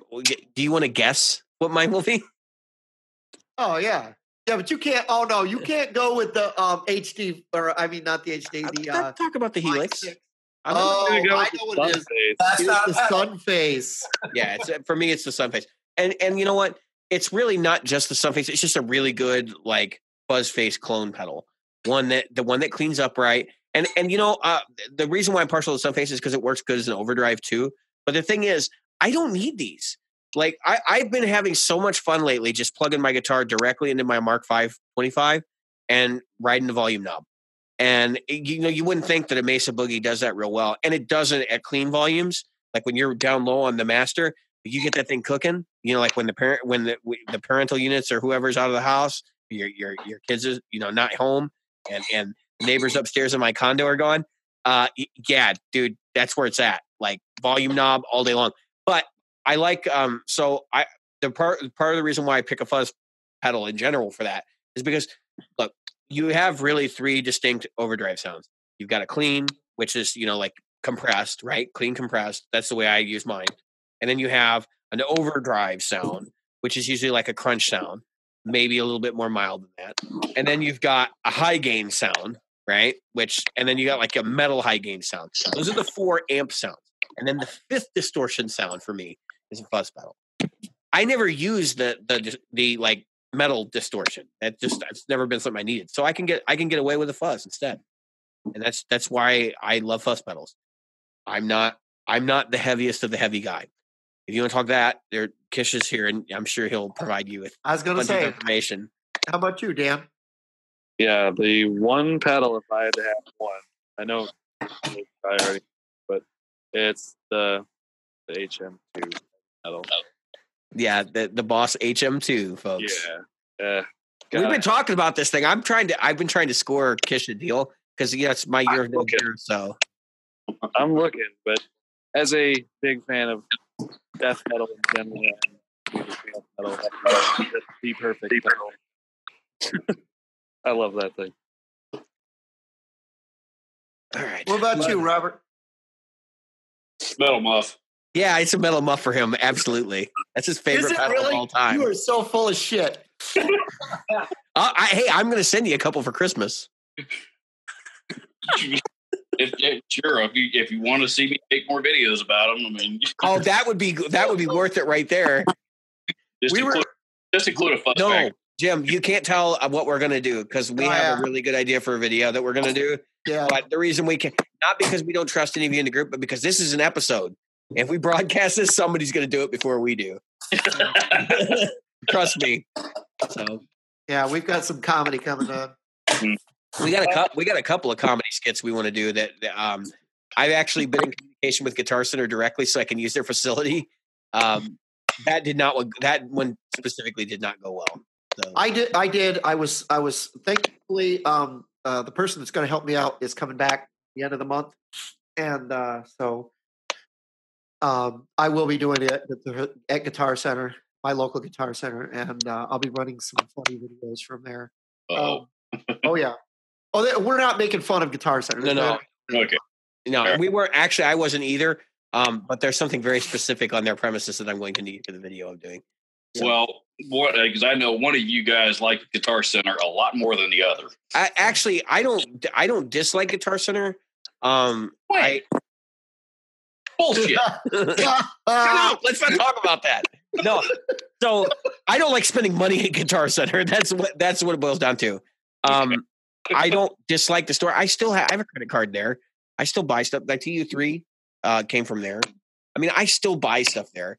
I just I think that there are better ways for me to get some of the things that I'm after because you guys don't carry G and L in the store and stuff. Right. Hmm. Uh, let's see. A serious answer. Pedal I couldn't live without. yeah.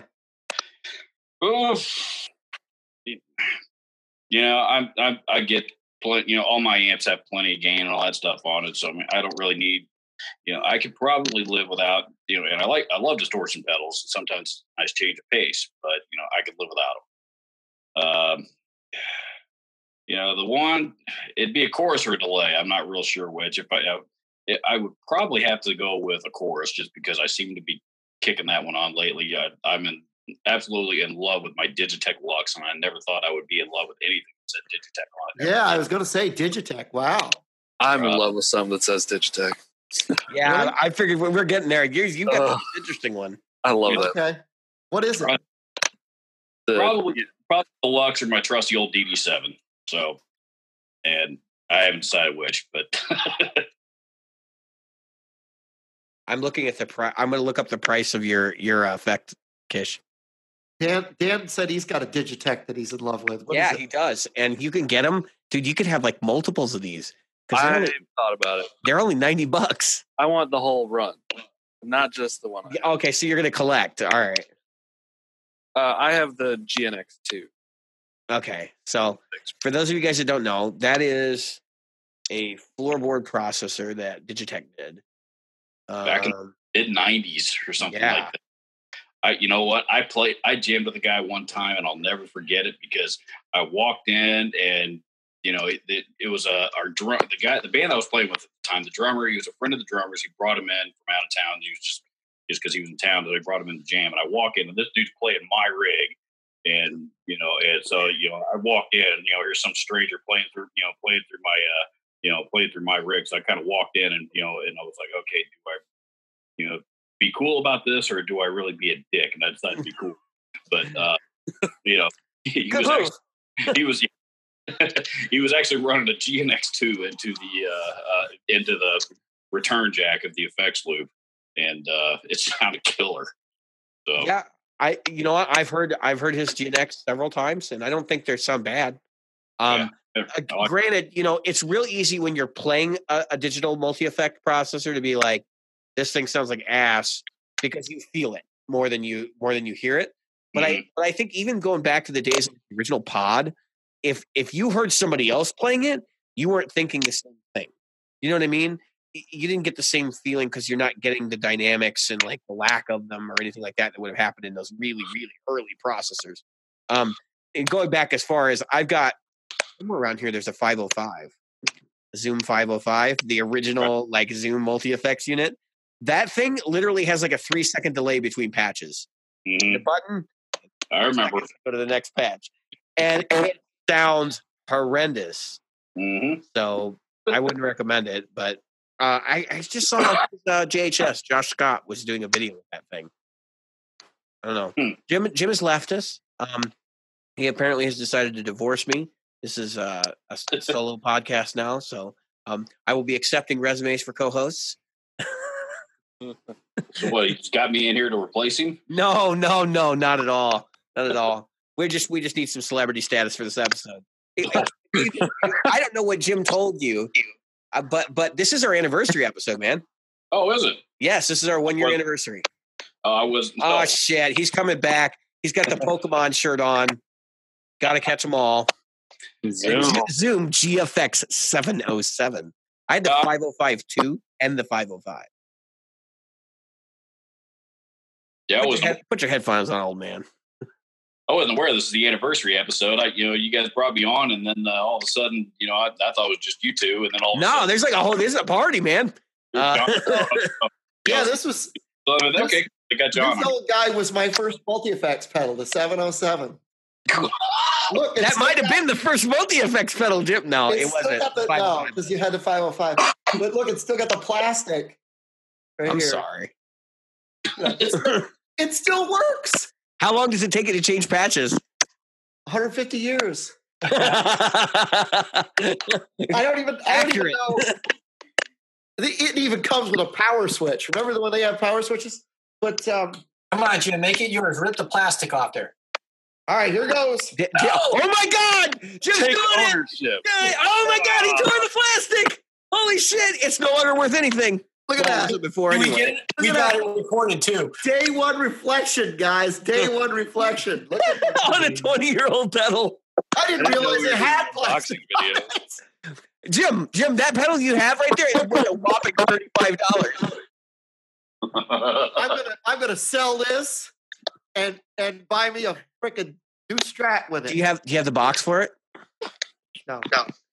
Okay. Uh, Yeah. Sell that and was buy yourself a gifted. case of beer. Listen to this shit. Look, For, here's one. yeah. Here's one for sale in Fort Walton Beach, Florida, yep, yep. for thirty-five dollars Thirty-five dollars. with twenty dollars shipping. Twenty dollars.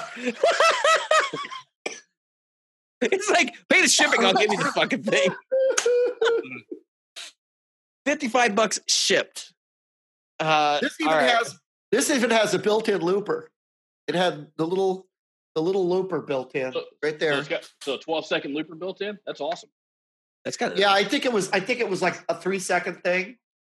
And you could slow down the, you mean a sampler? it's a phrase Yeah. sampler. with a phrase sampler. That's I remember Yeah. when the uh, the RP series were out, they were boasting an 80 second looper on those, like it was like Yeah, you know, it's like know. eight, eight bit, you know, like eighty second looper. it sounds like you're putting. It oh no, here he goes again. Uh, you're gonna rip the plastic off this one too, right, Jim? Uh, so, um, we, I have to give the update. So we we've all been talking about the eBay shenanigans I've been dealing with, and uh, John actually asked me before the show. I still have the Ibanez S series that I that I got uh, screwed on like super hard, and uh, it's in a it's in the box. It's ready to go. I've had it for a week. Uh, Jim's coming back. I'll, we'll we'll go back the update here in a second. All right, what what are you showing and us? hold on. And in more Digitech news, Digitech as a lead singer and news. solo artist. Oh, yep. There's that, the still there's the the plastic. Oh, are you gonna do that one too? Yeah, hold on. This is the V400 vocal processor. Look at that. It actually does a good job. Here we go. Still, it still does a good job. that's the floor demo, dude. Yeah, dude. Dude, that's the floor demo off the Digitech display. It is. It probably is. I'm, I'm You just, you just destroyed a priceless heirloom. The Smithsonian won't take it now. I yeah, know, right? Yeah, they won't take it because they don't need anything to clean their toilets. You can. Why would you put a fucking express pedal on a vocal processor? Somebody explain that shit. to me. Well, you need to be able to you need to be able to fade those those harmonies in. What if Kirk Hammett wants to sing? Yeah, no shit, right? Yeah, because Kirk Hammett. Well, we saw what it sounded like when their bass player sang. oh, good Well, lord, that was awful. This Oh. thing even has guitar stuff in it, so you can put your guitar in there and the microphone and get your mics out. For for what it was at the time, I think I've had this probably twelve years. It was, it was all right. Oh look, dog hair. But yeah, Okay, this was. that- I think this, Robert. I think this was Mars Music. oh, was it? now Floor he's from Mars Music. Remember them? Oh, dude, yeah, dude. We we put them. We we ran them out of town when. Uh, it, well, it's, it's funny because they were, you know, you know, there was a time in Indianapolis in the late '90s. They were the big, big music store uh, in the Indianapolis area. Guitar Center opened in 2001, and Mars was gone by probably 2004, five, something like that, Yeah. maybe. And now Sam Ash moved in right where Mars Music is. I believe and they and I they've believe been there. They've been there, God, fifteen years now, probably if not more. We've actually lost a lot of the Sam Ashes in our area. Yeah, Uh, lost the one it in New that- City. The one that Kish and I used to shop at all the time in, in Lombard's still there. Mm. Um, That's the only one I've ever been to. there's one in Well, there's they- one in Buffalo Grove as well. Didn't they?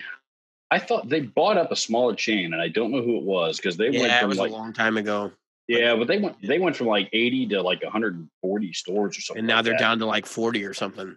They they Oh. had to close a bunch of them. Yeah, Really? Wow. so that was a that's been a while now too. Um, they closed the one from Wayne's World. Oh, here's the booby dog. Man, what is with you in these props? All right, all right. This is Opus. I gotta give. This is Oh, that's Opus, not the, No, that's he was right. at the Holiday Hotel. right. Holiday. There's your there's your '90s reference. '90s those of you for Opus. Can can I give my, my can I give my S series update now? Yeah. Okay. So I started while you were away, and I kind of left and came back. So I had the Ibanez S stories I got off eBay. I got screwed really hard on. Um, I love the I love the fact that he shipped it to you with a oh my basically God. un, Oh un, unstuffed a couch. When I walked in from work and I saw that sitting on the floor, I was like, "You're fucking kidding, right?" I'm like, Dude, "Where's the box?" I I because I was delivered to my parents' house. I'm like, "Mom, where's the box?" And she's like, "She's like, there wasn't a box." And I'm like, "You're fucking kidding." And she's like, "No." She knew I was going to be mad. She she knew. She was like, "Oh hell no!" Like it's getting real now.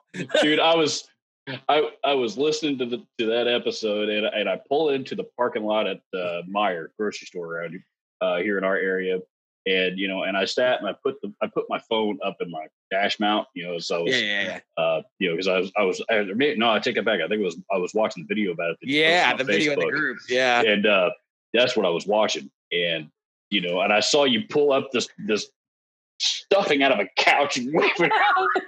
like what the fuck dude i gotta admit i've had allergy problems ever since i opened that fucking bag I've had allergy problems. i believe it he's having them right now jim, looks like he's about to pass out uh, the only time I've ever seen him pass out was when he got drunk on the drunk episode that will never air. Yeah, we, he does have it, but that's for Patreon only. yeah, at some point.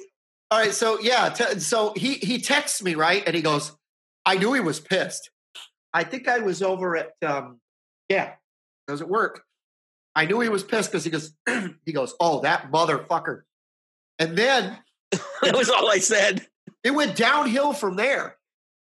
And uh, he sent me a picture. He goes, he goes, here it is. And and of course, I I know his dress. I, he takes a full picture. He doesn't have to blot anything out. And I said, holy! f-" I said, where's the? I said the same thing he did to his mother. Where's a box? He goes, there isn't a box. I said, what box? you've got to be fucking kidding me. I go, I go, what the hell? He, what the? he- uh, And I thought he just sent it like in a bag, but he stuffed the bag. He showed me, he opened it up, and then he closed. It. Just a little bit, because that video was the first time I had completely opened it. And he goes, he goes, I think, because he hadn't completely opened it up yet. He goes, I think there's some kind of like weird stuffing in here. And so I said, did he like spray foam it or something? Because they do, they do make a shipping foam. Yeah, but this wasn't that. I would have loved if he'd used spray foam. Uh, it it, ru- it ruined the gig bag. It like it- I didn't yeah. know the post office would even accept that. That- so it wouldn't be insured. It's not insurable. So even if you filed a claim now for the damage, they they would laugh at him and be like, "You didn't even ship it right." Especially because I have mm-hmm. photographs and videos of me opening it. By the way, pro tip: if you shop on Reverb or eBay, always videotape opening things. It, it it'll save you a lot of hassle if you do have an investigation. So anyway, long story short, um, I had the guitar. I talked. I talked to the guy. We went back and forth. He was really pissy with me at first, and then I I basically saw told him- I opened up and I said, "Look, I said all I want to do is ship this thing back to you and get my money back. I don't care how we have to do it. If you have the facility, because I've never done a, a return through eBay. I'm like, if you have the facility to process a return, please do so. So then I, he's like, oh yeah, he's like, "Go ship it out as soon as possible. So I, so I bag it up, I box it up, I go out of my way to do this, and then I, I send him a thing. I said, I need your address. So he gives me his address, and then I get to thinking about, it, I'm like, wait a minute. If I ship this, I'm paying for the shipping. Like, fuck that. So I was like, wait a minute, can you process return through eBay? No response. And then I'm like, all right, look, dude, I'm not shipping this guitar until I hear one way or another whether eBay can handle this. When I didn't hear from him for 24 hours, I got on the phone with eBay and I was like, all right, what's going on? eBay's like, don't worry, we're going to side the case in your favor. No, nothing can happen to you. You'll be fine. Don't worry about any of it. You're, you're, it's all, you know, it's all done and over with as far as you're concerned. Uh, call us back on Monday and we'll give you a tracking number. And part of that conversation said, we've tried to reach out to him three times about this. He's not responding. So what happened was I sent him another message and I said, look, dude, I said, eBay is going to provide me the tracking number on Monday. Do you want to comply or what? And he responds and he says, I thought we were doing this off eBay. And I'm thinking, no, dude, because then I don't have any fucking recourse. I'm not going to get my money back. You're just going to be a dick to me and be like, oh, I'm not refunding you. So I, borderline, basically what I just said was, you know what, fuck it. Um, I'll, I'll I'll ship it back. I get the tracking number on Monday. I look at the tracking number and I realize the address on the on the tracking or the the label does not match his address. So I was a nice guy and I was like, I'll send him a message and ask him if this is okay. I sent him a message. I told him I would give him 24 hours. Right. Next morning, no message. Today, no message. I, I haven't had a chance to ship it out. I'm probably going to ship it out tomorrow evening. Again, no message tomorrow. It's going to whatever fuck address eBay has, and I don't give a fuck at this point. I really know don't what? care. You know why? Because he doesn't give a shit. He knows he can't sell it. He- Yeah, he's he probably his shot. realizing. Yeah. well, especially now that it went public. Yeah. Well, And it we, went on a- and it went we on have a- a small listener base compared to like bi- bigger podcasts. Maybe somebody knows about it that knows him. I don't know. Um, I honestly, I thought about inviting him to listen to the podcast, but I thought that might be bad given the uh, fucking expletives and stuff that I spewed the other night. But I, I'm I'm over it. I'm not mad about it anymore. At this point, I just want the fucking guitar out of my house. Like I don't want it. I, I just don't want it around anymore. Um, and and it's like I'm doing everything I can to make sure this guy stays happy. Like I, I know that sounds ridiculous given the situation and the frame of mind that I was in, but like I'm just sitting there like, look, if I was going through this shit and I didn't know anything about eBay, do you think I want my first eBay sale? Because this is a second eBay sale, by the way. Do you think I would want it to be handled this poorly? Like, no. I mean, so the other thing is his second eBay sale. I wonder if this is really his second eBay sale or if it's a second eBay sale on this account. Like he's been doing this for years and getting away Right. and then all of a sudden, I got to agree with Dan on this one, though. I cannot believe that the USPS even took that guitar. uh, yeah, It's it's it's shocking to me too. My wife and I discussed it. She does a lot of uh, logistics. You know, Yeah, you know what you should have done. You know what you should have done. Burn You it? should- no, you, know, you should have. Go, uh, you should have gone to a pawn shop, found the junkiest fucking guitar that you could find. You know, go drop it off off the top of your building a couple of times. Pack it, you know, package it back up the same way he sent you yours, and ship. It'd be worth the cost of shipping Oh. just to send it to him, just so he can. I am going to ship this thing back to him bomb proof, and I'm going to send him a polite message via eBay and say that's how you ship a guitar. Because because the, the, the, the, what he did, like it's unacceptable. I've seen some crazy shit. I've been on the internet looking at stuff like this for almost a decade now, and I'll be honest with you. I've seen guitar necks poking out of boxes. I've seen shit shipped in pieces. I've seen, I mean, I've seen it all. But this one- this one was new. I he like, packed it in the couch. dude, no, it wasn't just a couch, dude. It was like a piss soaked couch. When I opened that thing, it smelled of like piss and beer. It was gross. I could, I could just see him. I could just see him right before he shipped it. He was like, "Okay, I've got this in the bag. It's good. Okay, let me." my, my wife's not in here. My wife's not in here. My camera woman's not in here. Um, I was going to ask her. Uh, I was going to ask her what I told her when I put the when I put the bag and we were going to do the opening video. I told her right before she pressed play, when this is over, this bag will be burnt because because it needs to be excommunicated. We like it needs to be removed from existence. But And you got to video that. You've got to video that. no, I, I, I the, the fucking whole thing's going back. This guy. Oh, the, the bag is ruined, but I like I just put it all back in the bag. it I was. filled the I bag can't with believe you wrap. have. I would have had gloves on. I mean, Well, you didn't, you didn't know what to expect, so you, you wouldn't he have had opened the it, forethought about the gloves. You know what I mean? Well, so you know, I have I have strong intestinal fortitude, um, which has been something that people have told me many a time over the years. Is I will touch shit that other people won't. Um, and so I just figured, oh fuck it, I'll just use hand sanitizer afterwards. This will be fine. You know, cleanse it with fire. It'll be fine. No, I, I would never have burnt that guitar. I, I was going to donate it. So even when I said I want to burn this fucking thing, like I was going to donate it to Pat from day one. Like I figured when this was all over, um, I would just donate it to Pat for his charity uh, work that he does. So um, I just hey, we got we got to get you- Pat on the show. did you tell that guy that that guitar strings are not catheters? I'm just. No, it, it- dude, seriously. So this couch, I don't even know. But you know what's really funny? So I got his address. I got his name. He, he, he I can't say this on the show because I don't want to give away the guy's identity. No, don't don't give his No, name. I'm not gonna. I'm But not go gonna- ahead. There's a whole other thing. Um, he so he's a he he may be a semi-famous celebrity from a TV show that featured a pedophile. Subway Maybe commercials. now he shares the name with someone that is for sure. And so I'm looking at this whole situation. And I'm going, I don't even. I don't. If this is that dude, like, I kind of want to write him and be like, "Hey, dude, I I, I love the show until we found out the guy was a pedophile." Oh, Because I, cause uh, I the, now, the Netflix series. no, there. I'll leave it at that. We, we can have that conversation when we're done recording. I can tell you guys. I just don't want us to be on this show because I don't want. Like, I'm not. I'm not trying to drag this guy through the mud anymore. The guy's had enough fucking problems already. Like, uh, this is me. I know. I, this is me being a good Christian. Unfortunately, um, I don't you're wish doing- to shit on anybody. Yeah, So, if you're doing it, you're doing the right thing. You made, you know, you set him up. so So You did because I would have shit all over him.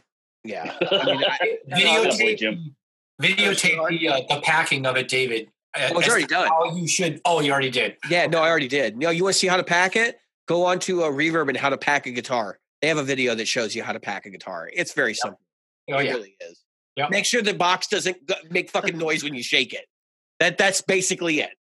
You know, um, I've shipped I've shipped probably a dozen guitars, so this is nothing new to me. And actually, I've never shipped one like this. I've never shipped one anything close to this. I've gone out of my way. You know, I usually charge like fifty bucks to ship a guitar. Dude, it costs like sixty or seventy bucks sometimes because you have to buy a box and shit. Um, but I have a source of boxes now, so But sometimes, sometimes it's even that much if you don't have to buy a box. right, know, right. I mean, I've I've paid, I've charged. You know, I think I I think I charged last time I, I shipped a bass. Uh, Yeah. last was the last thing I shipped. I You'll shipped pay through the nose for that because it's longer.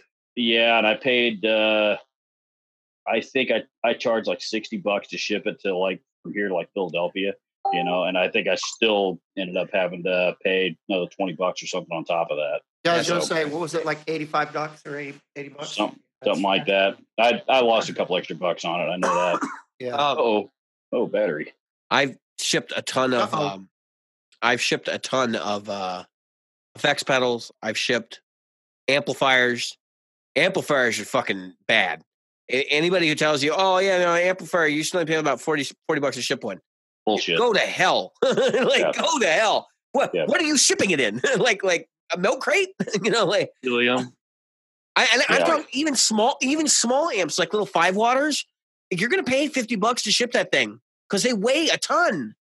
Mhm. Yeah, that's and- why I don't get how um, Guitar Center and people like that can ship for free those things. I just You know, the best part is when you get an they've got to have some kind of thing with. Uh, So they've got a they've got a, a they've got a very uh, a very good deal with both with FedEx and uh, you know FedEx, UPS, and and a couple three freight companies. So yeah, and they have to. yeah. So Well, they, they pay for it by, by shipping so much stuff anyway. So I mean, that's basically you get a volume discount. Um, Right. So the one thing that the worst part about receiving an amp is when you get it and you hear the glass inside the thing because you know the tubes are broke. Fortunately, it's not happened to me, but it has happened to people I know. Um, why you take And- the tubes out and wrap them? t- wrap them, put them in a Kleenex box. Like it's Yeah. not hard. It's not Yeah. hard, people. Just use five minutes, and, and I think a lot of times it's just people are like, "Oh, I need to get rid of this shit," or they're mad because they had to sell something you didn't want to sell, and they're like, "Fuck it, just throw it in the box," and then it shows up, it's all busted and shit, and they just don't care. Um, That's yeah. That's what we always did at the store. We always you know we you know we would take masking tape and put it on the back panel of the amp and label it one two three four five six seven. You know, Yeah. uh, order the tubes. Then uh, as we took them out, we'd wrap them up and uh, label it again with masking tape so that when the person who bought it received it, they knew which socket they went in. And uh, all right, you know, Yeah, because you want to make sure that they're because they're tuned for the the specific socket, right? Uh, well, preamp tubes are you know plug and play, but power tubes, you know, if it's a, uh, you know, I mean, if you're if you're shipping a Marshall or something that's you know got you know 100 watt Marshall, you want to make know, sure that you those- get the right power tubes in the right sockets. That's what Yeah. that's what I'm saying. Yeah. yeah, because the inside tubes are are matched and the outside if, tubes if your if your preamp tubes well so if your preamp tubes are like different manufacturers you probably do want to know where they go because i've seen that where like even uh, rivera will do some from, from in new amps some of them will be chinese tubes and some of them will be russian tubes and they do have specific positions that they want them to go in and it has to do with microphonics and stuff so there are situations where that would be important but for the most part I think yeah, I think with Fender and Marshall, you're just going to get like with yeah it's just GT their the gt time. shit or whatever Mhm. Um, so what's the craziest thing you guys have ever found in the back of one of your old amps, or like in the back of the amp you bought? Because I got I got one. I didn't personally buy the stamp, but I saw it the other day, and I was like, "Are you fucking kidding me?" Pot. pot. I don't know. yours? crazy. yeah, it's like ten year old pot. oh, uh, I wonder where I put that back. Shit. yeah, but, yeah, but did you guys see the look on his face when he said that? yeah, he was like pot. Yeah, he was. Pot. Yeah, yeah, yes. He seemed to be a very happy man when they. I'm gonna, I'm gonna tell you a story. It's not a guitar story, but I that'd be legal anyway. Fuck it. this is my favorite pot story. It's my it's a real story. So I was in the Navy. We are getting underway for the first time, and our um our leading petty officer was trying to make an example out of oh we've got to clean this space, got to make sure everything's clean. And in the in the workspaces there are these huge air conditioning um, diffusers for air, and so he's like, oh everything's clean. He goes, what about that up there? He goes that that looks like it might have some dirt in it he did not want to know what was in there. So I go up there. Now, I have never, ever smoked pot in my life. I'm 54 years old, not about to start now. but so I go up there and I take the diffuser down and I, I drop it. There's a bag of pot in there, a half gallon bag of pot. Jesus. you discovered somebody's stash from the last tour. So, no, we knew whose it was because we Oh, had this one better. guy. And yes, I'll call his name out because I doubt very much anybody knows him or I don't even know if he's alive anymore. Probably not. His name was his name was Bob Nice, and the poor guy he would make third class and get busted to, to seaman, make third class, get busted to seaman because he every time he'd make third class, he'd bust positive on a piss test. So this was the this was the beginning of urinalysis service. So I was like, yeah, I bet you it, it didn't even have to have his name on it. But I, so I I take the bag, I've got it in my hand. I'm like I'm like holding this like like I've got a bag of um of ants in my hand, and I go, "What am I supposed to do this?" He goes, "Jim, just walk to the door, open the hatch, walk outside, and throw it as far and as hard as you can." Fucking A, man. So I walk right out in the ocean. through that zebra hatch. I swing that thing just as hard as I could. And it was, it was, um, you know, we were doing 30 knots. That thing was, it was gone. and I see Bob Nice come into the space just as I'm doing like that. And I saw that look on his face, like, I guess he thought he had a good spot. He just didn't care. He Yeah. didn't care. so uh, the funniest thing I found I've seen in an amp was we there was an amp that was in for repair at a store that I frequent. I've been doing a lot of guitar shopping lately for the show. Um, and in the back of the amp was seven cell phones. Seven cell phones. Not one, not one in a, a PDA or an iPad, but seven cell phones. So did they? Could like, could you like see the progression over time of Yeah. like yes. like that that giant like the old the giant Nextel brick phone Yes. all the way up to like all an the way like a? BlackBerry, and then you know like the first iPhone was there. But the funny thing was, you know, you'd think this is going to be like a, a, reasonably modern amp, right? This is like a '67 like Bandmaster or something crazy like that, like like this old like Fender like tube combo. They probably had a ferret or something like to steal their stuff. What? Yeah. What? What? Uh, it's the only thing I can think that would make any sense. Why would you stick oh, oh, old? Eh, no, what happened? So they were eh, the thing was probably eh, the thing was probably non-functional, and they were using it like a storage cabinet. Yeah. It's just like, well, I'm never going to touch these again. Just throw them in the back of the amp. And then the guy decides he's going to get the thing fixed up and takes it in, and they they take the back panel off, and there's seven cell phones in there that they couldn't reach it and grab. So, oh, All right, so let's ask this question because you got to you got to have had this. All right, so whether you played live or you played in the you know in the bedroom or whatever, what's the weirdest thing you found that's that that caused a strange sound that you were like, "What the hell is this?" And it was something silly. I'm going to give you two examples of what happened to me. One, and it was the cell the cell phones that reminded me of this. I'm I'm playing and I'm like, how do I hear this weird like buzzing sound? so I pick up my guitar or my cell phone to Google it, and the sound goes away. I went, "Wow, that's weird." Put the cell phone back; it comes back. Didn't in the least bit hit me that it was the cell phone sitting on top of my Mesa that was causing the problem. Hmm.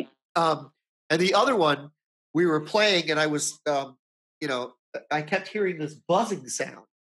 I was like, wow, what what the hell's making this weird buzzing sound? Sound like a bee. And I was like, is there a bee on somebody's microphone or something? What it was, we had a set lists, and someone had put their set list on their monitor. And so every time sound came out of the monitor, they would go, you know, buzzing sound. Because the people in the on, or, you know, the, the sound guy go, I don't hear it. I'm telling you, I hear a buzzing sound. So it's my favorite, my favorite weird shit like that is uh I I often jam with like uh, a sound system in various places and like it's usually through a TV like a 5.1 surround thing. And I one day I was playing and I just completely forgot. Like I knew this happened, but I was playing and then I went to go turn it up and I just kept playing with this hand and I picked up the remote and I hit and all of a sudden my pickup started weird, making a weird fucking noise. And I forgot they're susceptible to the RF from the remote. And I'm like, what the hell? like, what is going on? So it took me a minute and I was like, oh, yeah, that's right. Uh, mine had to be when I was uh, my old apartment, the apartment I was living in when I met uh, when I met my wife. I had a at the time I had a B fifty two AT one hundred hashtag. Okay. And uh, In an apartment. yeah, well, right, right, right. Because why? You know, why wouldn't you, yeah, right? yeah, why not? Yeah. That's that's So- the best amp for apartments, folks. Right. Yeah, absolutely it is. So it it and I kept it in a corner and you know I have pedal board setting up right in front of it on the floor. You know, and this is a third floor apartment by the way. So, you know, I this is also my gigging amp at the time. So lugging that thing up and down three flights of stairs was a lot of fun. But anyway, one you know, um this happened more than once and I never did figure out what was causing it. But I, I turn on my amp and you know click it over the clean channel and I'm you know sitting there uh just beginning to hear the play and and, and I hear noise coming through and I stopped. I'm like, what is that?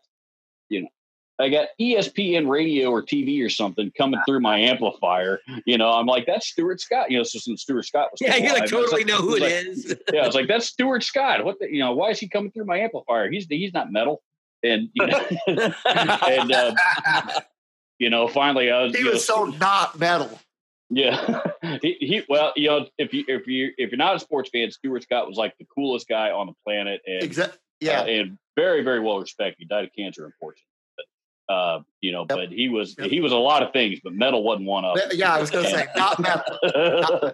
not metal. And uh, you know, but I hear Stuart Scott coming through my amplifier, and you know, this happened many many times. You know, and I didn't have my TV on or anything. I I never did figure out where, where it came from, but it only It had to- happened there. It It had to be, something. Had to be something in the wiring of loop the with an building. or something. Yeah. Yeah. Uh, The only thing I could figure. John, you got something for us? Come on, got you got to nothing. have something weird. I got No. nothing. No, Never, never anything weird. no, not really. well, get playing then.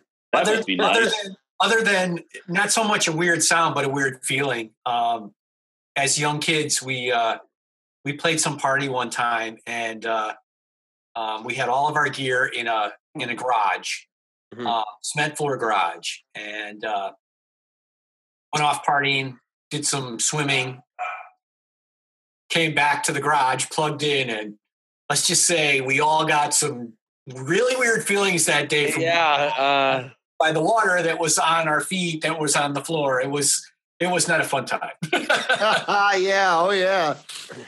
We talked about that, David. yeah. Uh, yeah, we did. I I don't care to be electrocuted anymore. No, no. I've been tingled. Oh man, so many times as lead singer, especially. You get just a little too close to that microphone. Oh, You know what zapped me more times than anything in this business? Kustom amplifiers. Tu- Kustom tuck and rolls. yeah. The, Yeah. the Oh. KUSTOMs. yeah. Yeah. Yep. By the way, you know, and by the way, I am still getting lambasted for my worst amps video because that one was number one. I'm still getting lambasted in the comments for that. Every CCR fan on the planet.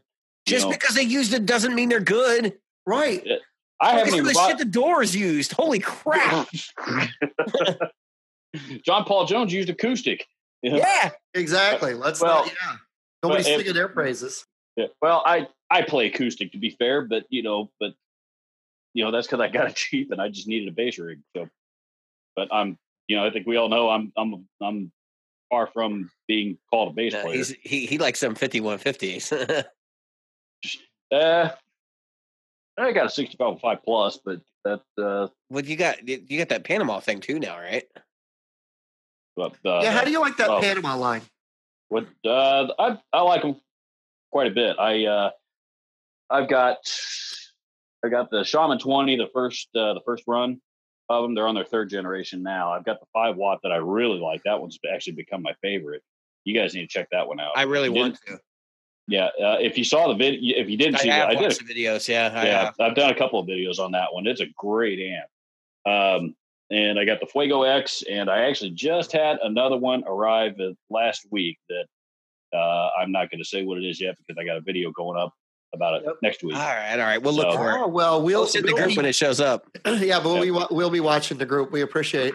Okay, Dan walked away before he could tell us uh, his uh, his weird thing. We'll We'll ask him when he comes back. We'll ask him when he comes back. we had we had one question that I, that I intended to ask everybody. We're, Yeah. we're getting close to the end of our two hours here.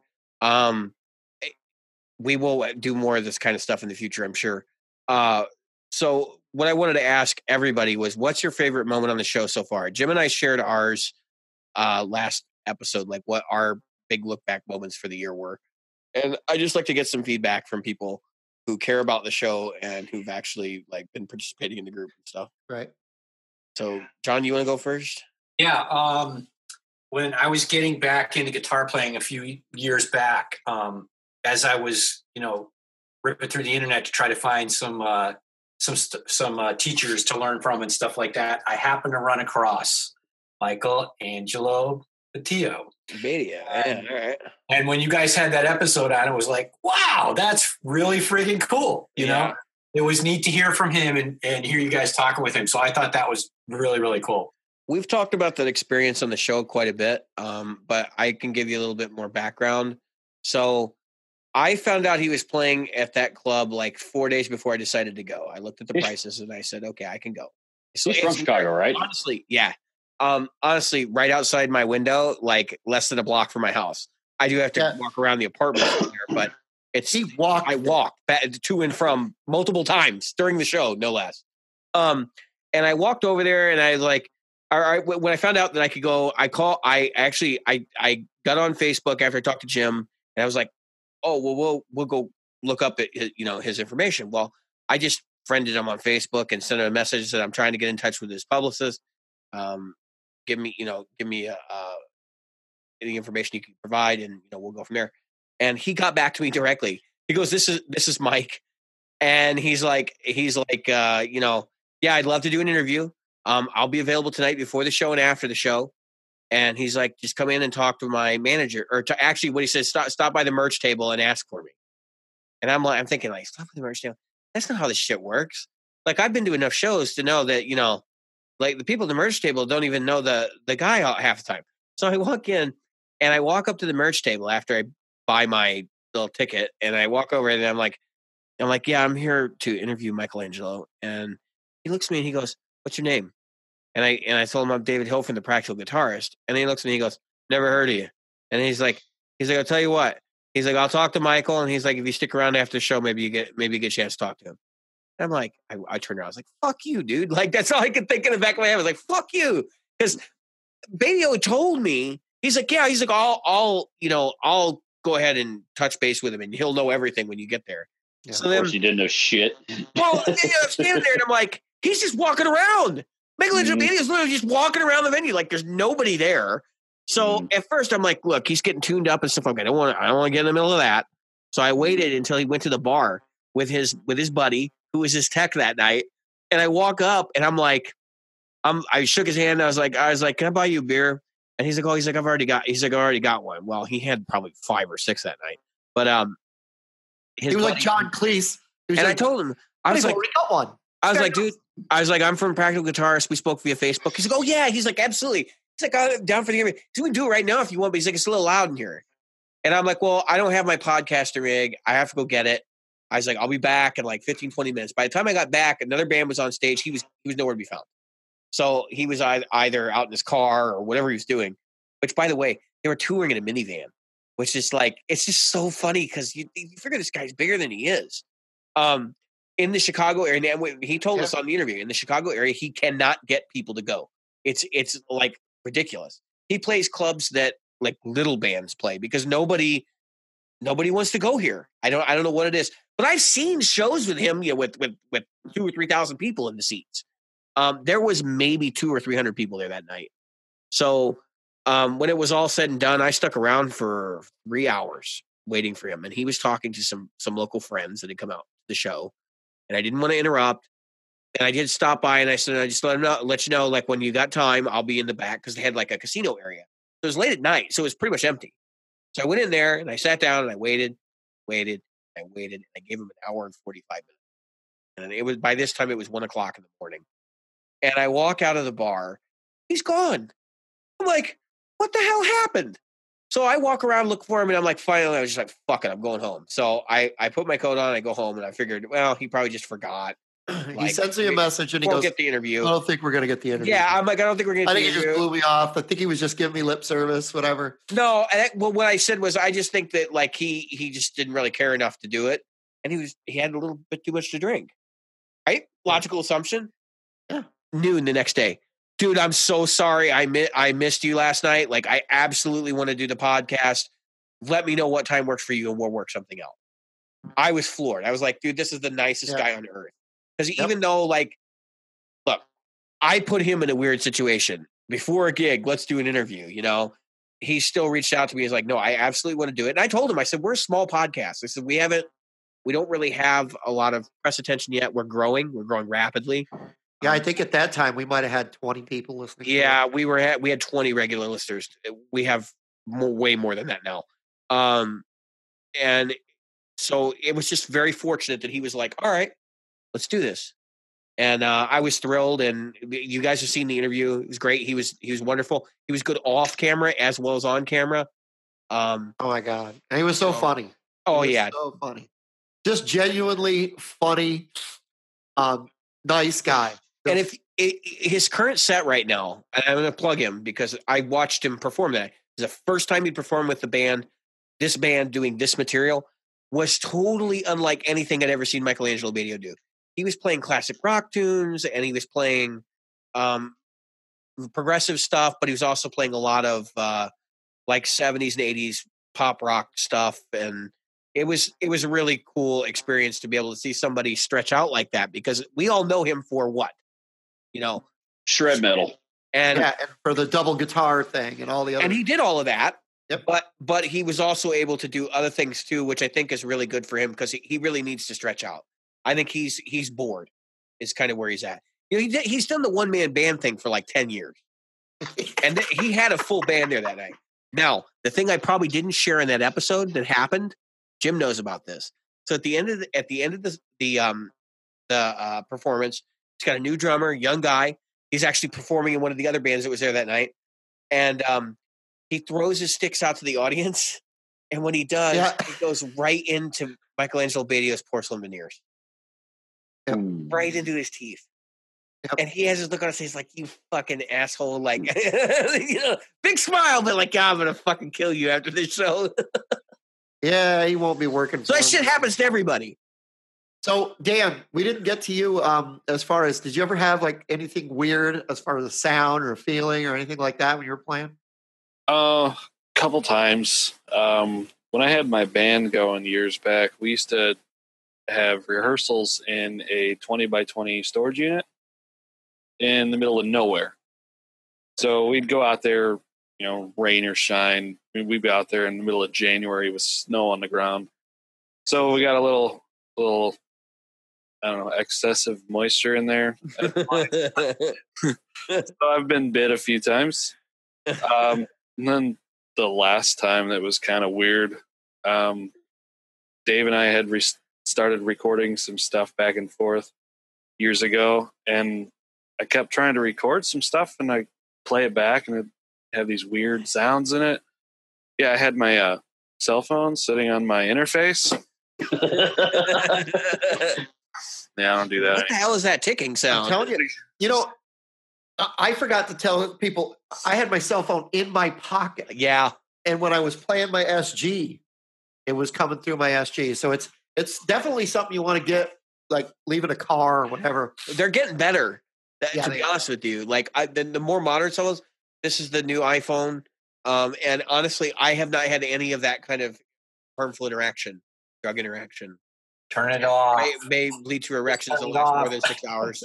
Exactly. Turn it off. Put it somewhere. You know, so many, so many people. I see these bands. It's like, God, man, it, the people that matter to you are those people out there. Now, I will give you the, of all bands, the Little River Band. Mhm. The guy on stage, the lead singer for the Little River Band, which is like one of two original members left. The whole thing. Um, literally, he comes out and he says, "I'm going to get my phone." He takes pictures of you out of the band. He goes, I want to get a picture of the whole audience. And he does a he does a Facebook thing where he takes pictures of the audience. This is pretty cool. I'm up on their page. All right. So the question is, what is your favorite moment that you've seen on the show so far, Dan? Hmm. I don't know. I mean, there's been a lot, and obviously, Just things that make you laugh. Like if if you can't pick a favorite, just give us a couple. well, I mean, there's always just the the banter that can get a little out of control between you two, which is always funny. Um, I really liked. We have to rein it in a lot. Uh, There's been some editing that's happened in the past. Let me tell you. I have there's several words that I'm very Yeah, fond Dave- of that have no place on this podcast. Dave has used a couple of words that were on PC.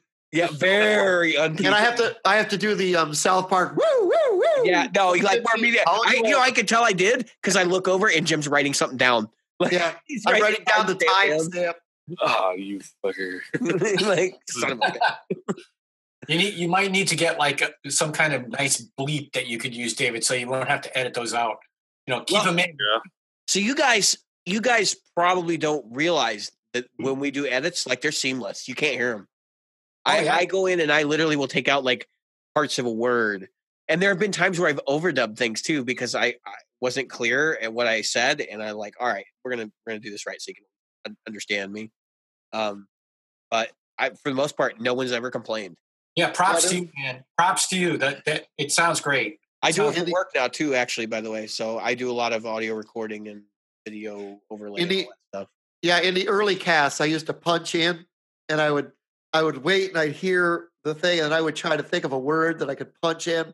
And then finally I would I would wait and I would go, okay. And then I'd punch in and I'd say a different word. like shoot. When, when we decided when, that when on the episode was shit. we're definitely not not the one you want to listen to with the kids in the car. That's my sure. my goal, well, maybe if you're Frank Zappa, my goal True. is to get my my interface is right here. I want to see the red light blinking. That's that's my goal. So when you hear me go off, like, and it starts clipping, that's because I'm looking for this guy to go on.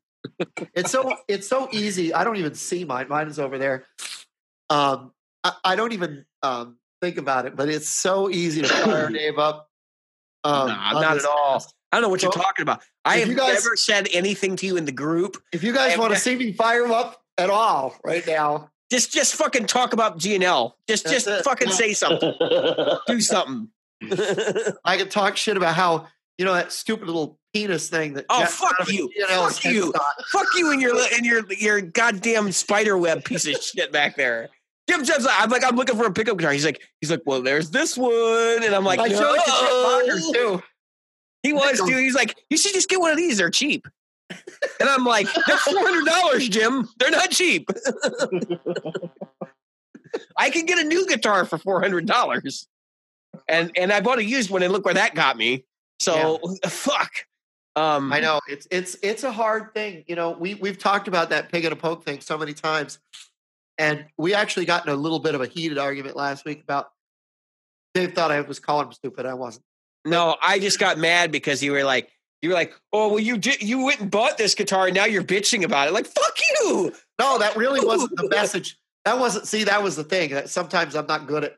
The message was the message was, hey, we knew, you, we both knew, you knew, and I knew going into that, you were going to wind up with something that either was going to be great or was going to suck ass. yeah, and I, I unfortunately, I lost. It was like when I bought my lottery tickets this week. Suck Even when ass. you threw money away. I, I have literally not hit a fucking number in in like 40 lottery tickets. I have not hit a single number. I don't Yeah, buy thanks, lottery thanks, tickets. Jim. Thanks for not winning because the rest of us, you know, we didn't get the winnings. I Yeah. know. And it, I, I was All right. I was ready to buy my my friends their new houses, and now I got nothing. now, contrary to Doesn't- popular belief, Robert actually does listen to the show. So, Yeah. do you have a favorite moment you want to you want to share? Yeah, well, I am a uh, I'm a later listener. I didn't uh, even know you guys. I get I. How the hell did we even hook up? I think you guys Uh, commented Tony, on one of my Tony videos. Trevetti's rocking guitars. That's right. Yep. That's right. Uh, well, you know, at, if I were gonna, I've got a few. The first one was probably a, well, not the first one, but the most recent one was probably about forty minutes ago. I get a, I get a text message from Jim going, "Hey, man, you know, uh, you know, we'd love to have you on." on if you got some time." Okay, Yeah. cool. So, so I come on, and you know, and I'm, you know, I'm thinking you guys just want to consult my opinion about something, and then you know, we're asking, yeah, he comes in and there's a fucking party going on. uh, you know, asking me about Duesenberg guitars and you know so that kind of yeah. So I bullshit my way through that, you know, and you know, and I'm sitting here watching the screen on my phone. All of a sudden, then John pops up and I was oh oh hey, I'm not alone, am I? You know, so then I'm you know, so then okay, so there's four of us in here. All right, cool. Literally five minutes later, then all of a sudden Kish pops up and I go, whoa, where'd he come from? And you know, an hour later, here I am. So no, I had no idea any of that was going on. So I had to Uh, hit the but- inhaler, but- folks. but that I've been hitting my e-cig the whole time. So, you know, in- in in my defense, you guys caught. I got out of the shower like an hour ago. I'm in my pajamas. I'm editing video. I'm Yeah, my shit, dinner. man. Like I was like, God, this is probably what Robert looks like most of the time. Like, yeah, yeah, yeah. I So, was like Robert's in his underwear eating Yeah. Cheerios. yeah, yeah, Yeah. I'm not. well, you, You don't guys- see me. Pl- you don't see me plugging these t-shirts on my channel. If you're yeah, why not? if you guys are usually audio listeners, you should jump on it. This is one where you should watch it. Yeah, we'll probably end up posting video of this one. This has been good stuff. Uh, we got we've done a lot of showing of things that we've talked about in the show. Um, I do have two more, if I can. yeah, if I go, can, yo, uh, absolutely. We're, we're- I'm, yeah, go wait, on. uh the the ex I thought the actually the, when you guys interviewed Jody and I was going to ask how come you guys didn't bring her on tonight but when you guys interviewed Jody I, I enjoyed that episode quite a bit I don't think there's a Uh, lot of forethought in asking guests to come back tonight. I didn't even think that I uh, Yeah, offer a sponsor to come on yeah. until tonight. So, Uh, that felt really bad. Yeah, we'll have to Um, do that. At, maybe that'll be a New Year's special. Yeah, Nick, next time, Nick's going to be on here a lot. I, as far as I'm concerned, Nick can come on anytime he wants. Uh, he has a lot of good things to say and has a totally different opinion than Jim and I do about a lot of things. Yeah. Mm. yeah. Welcome on the show. Well, you guys are always welcome. I mean, we Yeah. when we do this, this is a this is a fun thing for us. I don't know if you can tell we we don't put a lot of forethought into it, which may or may not be negative thing. Like you said, Robert, about your show, we don't write a script. We don't we don't get that kind of. I hope you don't get that kind of vibe from us. We usually have a topic. That's it. Run with it. We, we want to be genuine. The main thing is like we've heard a lot of podcasts, YouTube channels, and everything where everything is prepared and it's it's very it's very sterilized. And that's uh, early on. Jim and I were trying to we were trying to shoot for no expletives and things like this because that's what everybody else was doing. And then we just stopped and we were like, wait a minute, we don't give a fuck. Like what do we? The hell? You know, so you'll see that the first couple episodes are probably not marked explicit, and we made a conscious effort not to swear our ass off. And then, and then, like episode three, I'm like, no, fuck this. We're not doing this shit. Nobody wants to edit this out. This is going to take too much goddamn time, so we're just going to swear our ass off. So there's there's my You got plug the for calendar. Jody. no you got the calendar Yep. Sh- Her episode is one of the most listened to on the show. Yeah. She Shocking. signed it. Hers, Shocking. Nick Bongers is is super highly rated. Um, a- and he's he's running. He's in the running to probably eclipse her. She is the most viewed guest we've had on YouTube. Mhm. Um, shocking Yeah, I wonder. I wonder why. for those who- for those who might wonder, yeah that was Jody, and Jody's a real player. She's not some yeah, no, she's actually very good. some and, like and gal. only a year fucking playing. She can outplay me. yeah she's been playing for a year now maybe or Yeah. something like that Well, she's only been she's been playing electric for a year. She's been playing acoustic for a little while longer than that. But yeah, Yeah, but it, right, but it wasn't much because Yeah. we talked to her about it. And she's like, no, like I've only been playing in earnest really for about a year. So Right. yeah, she's she's a genuinely sweet person. Hmm. Um, and, Yep, uh, I, yep. I've never talked to her in person. She, well, uh, you know, and I've, I've interacted with her in her group, and uh, you know, of course, you know, I watched the episode. You know, it's that you know, I was, I was mentioned in that episode actually, and uh, so you know, she had some, you know, moderately nice things to say about uh, about everybody. She's Seems she to be- was super cool and she was totally open about any question I asked. And I felt really uncomfortable asking her about does she feel objectified? And I, I that's actually the toughest question I've asked on this show because I'm Mhm. not a woman. Like, Yeah. I don't want that to be taken the wrong way. And I she understood where I was coming from when I asked that question. Mhm. But, yeah, and I can understand why you asked that question. It's tough out there for women, especially in this industry. Yeah, would you, You did you did you hear the last episode the the thing from the gear page? Oh my Mhm. god! I, I read some of this thread from the gear page, and it is it is like going to the Stone Age. Um, Yeah, So yeah, Yeah. no, respect respect your women. They don't Mhm. belong to you, or they'll leave you. They will divorce you, Mhm. or they'll leave Right. your cars out in the lawn. like right. You know what? Brian Wampler posted something in the Wampler pedal group. I yeah, I uh, saw that. Bait, week. that Did you guys bait- see that? Yep. Yeah. Well, well, did you see? Did you see what Brian posted though? You know, Um, I heard what he posted, but I didn't see the actual post. yeah, I didn't see the one that he was referring to, but uh, what what Brian had posted about was, you know, the the basically saying, you know, this is not you know 1978. This is 2018, and you know we need to be respectful of our you know our spouses and our partners and our loved ones, and you know the memes about the you know the you know the wife jokes of guitar players. You know, Yeah, is it's time to it's time to put a can on that stuff. yeah, and Definitely. you know yeah, absolutely it is you know I, I you know you guys see all the guitars that i've got you know in my you know in in the background here and you know i'm i'm married to a wonderful woman who supports you know supports my playing and everything that i do and uh, you know she she thinks this room is just as cool as i do so um Yeah, and she's an outstanding singer, by the way. I saw the I saw the video on your Facebook page. oh you did Yeah. i keep uh, you know i keep trying to get her to do a uh, to do a vocal uh because I, I want to do a vocal mic shoot out of my video. I, obviously, you don't want me. You don't want me testing them out. But, um, right? uh, but uh, you know, but I happen to have somebody in, within my household that would be very good for that, and uh, yeah, we're gonna incredible. do we're gonna do it one of these days. It's just a matter of when I can, you know, uh, talk her into doing it with a camera running in front of her. So, So what was your other uh, favorite moment? uh, it, honestly, it was probably the, the the episodes you guys had me on because I think that was supposed to be for an hour. We went well over yeah, two. we always That- we always go over. Yeah. Well, that That was a particular four hour conversation and a two hour episode. I remember. Yeah, I know. well, yeah, I know. I had, uh, and I went back and listened to it several times, and not not just because I was on it. I listened to it because I really enjoyed it, and you know, it's, we had a blast that night, man. That was a that was a lot of fun. That was a lot of fun. So, I could say right, that this has been my favorite now, only because we've got people. You know, this is the first time. Uh, I, you know, I've I've messaged with John before. Uh, Dan and I and uh, Dave have have definitely had conversations. You and I have talked um, on the Mhm. side and on the podcast. I I've been a listener of, of Robert's um, podcast, or I, well, actually YouTube, channel, um, for these years. Robert's Guitar know- Dungeon. yeah, I didn't Yeah. even know Robert's Guitar Dungeon. I always thought he was in a guitar store, like he was. I did too. mom and pop shop, and I never.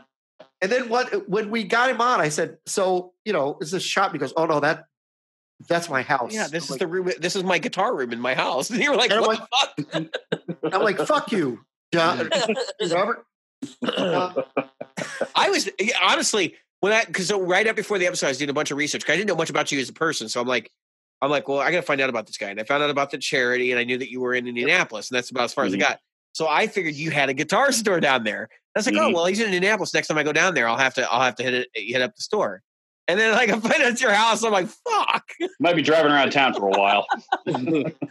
yeah. Well, you have You to be- do in your retirement. You could run a store. I mean, you got all this the stuff for it. well, come uh, if uh, if I did have a store, I think I would come up with a little bit different name than Robert's Guitar Dungeon for it. I don't know. I kind of I kind of like the, cool. the dungeon moniker.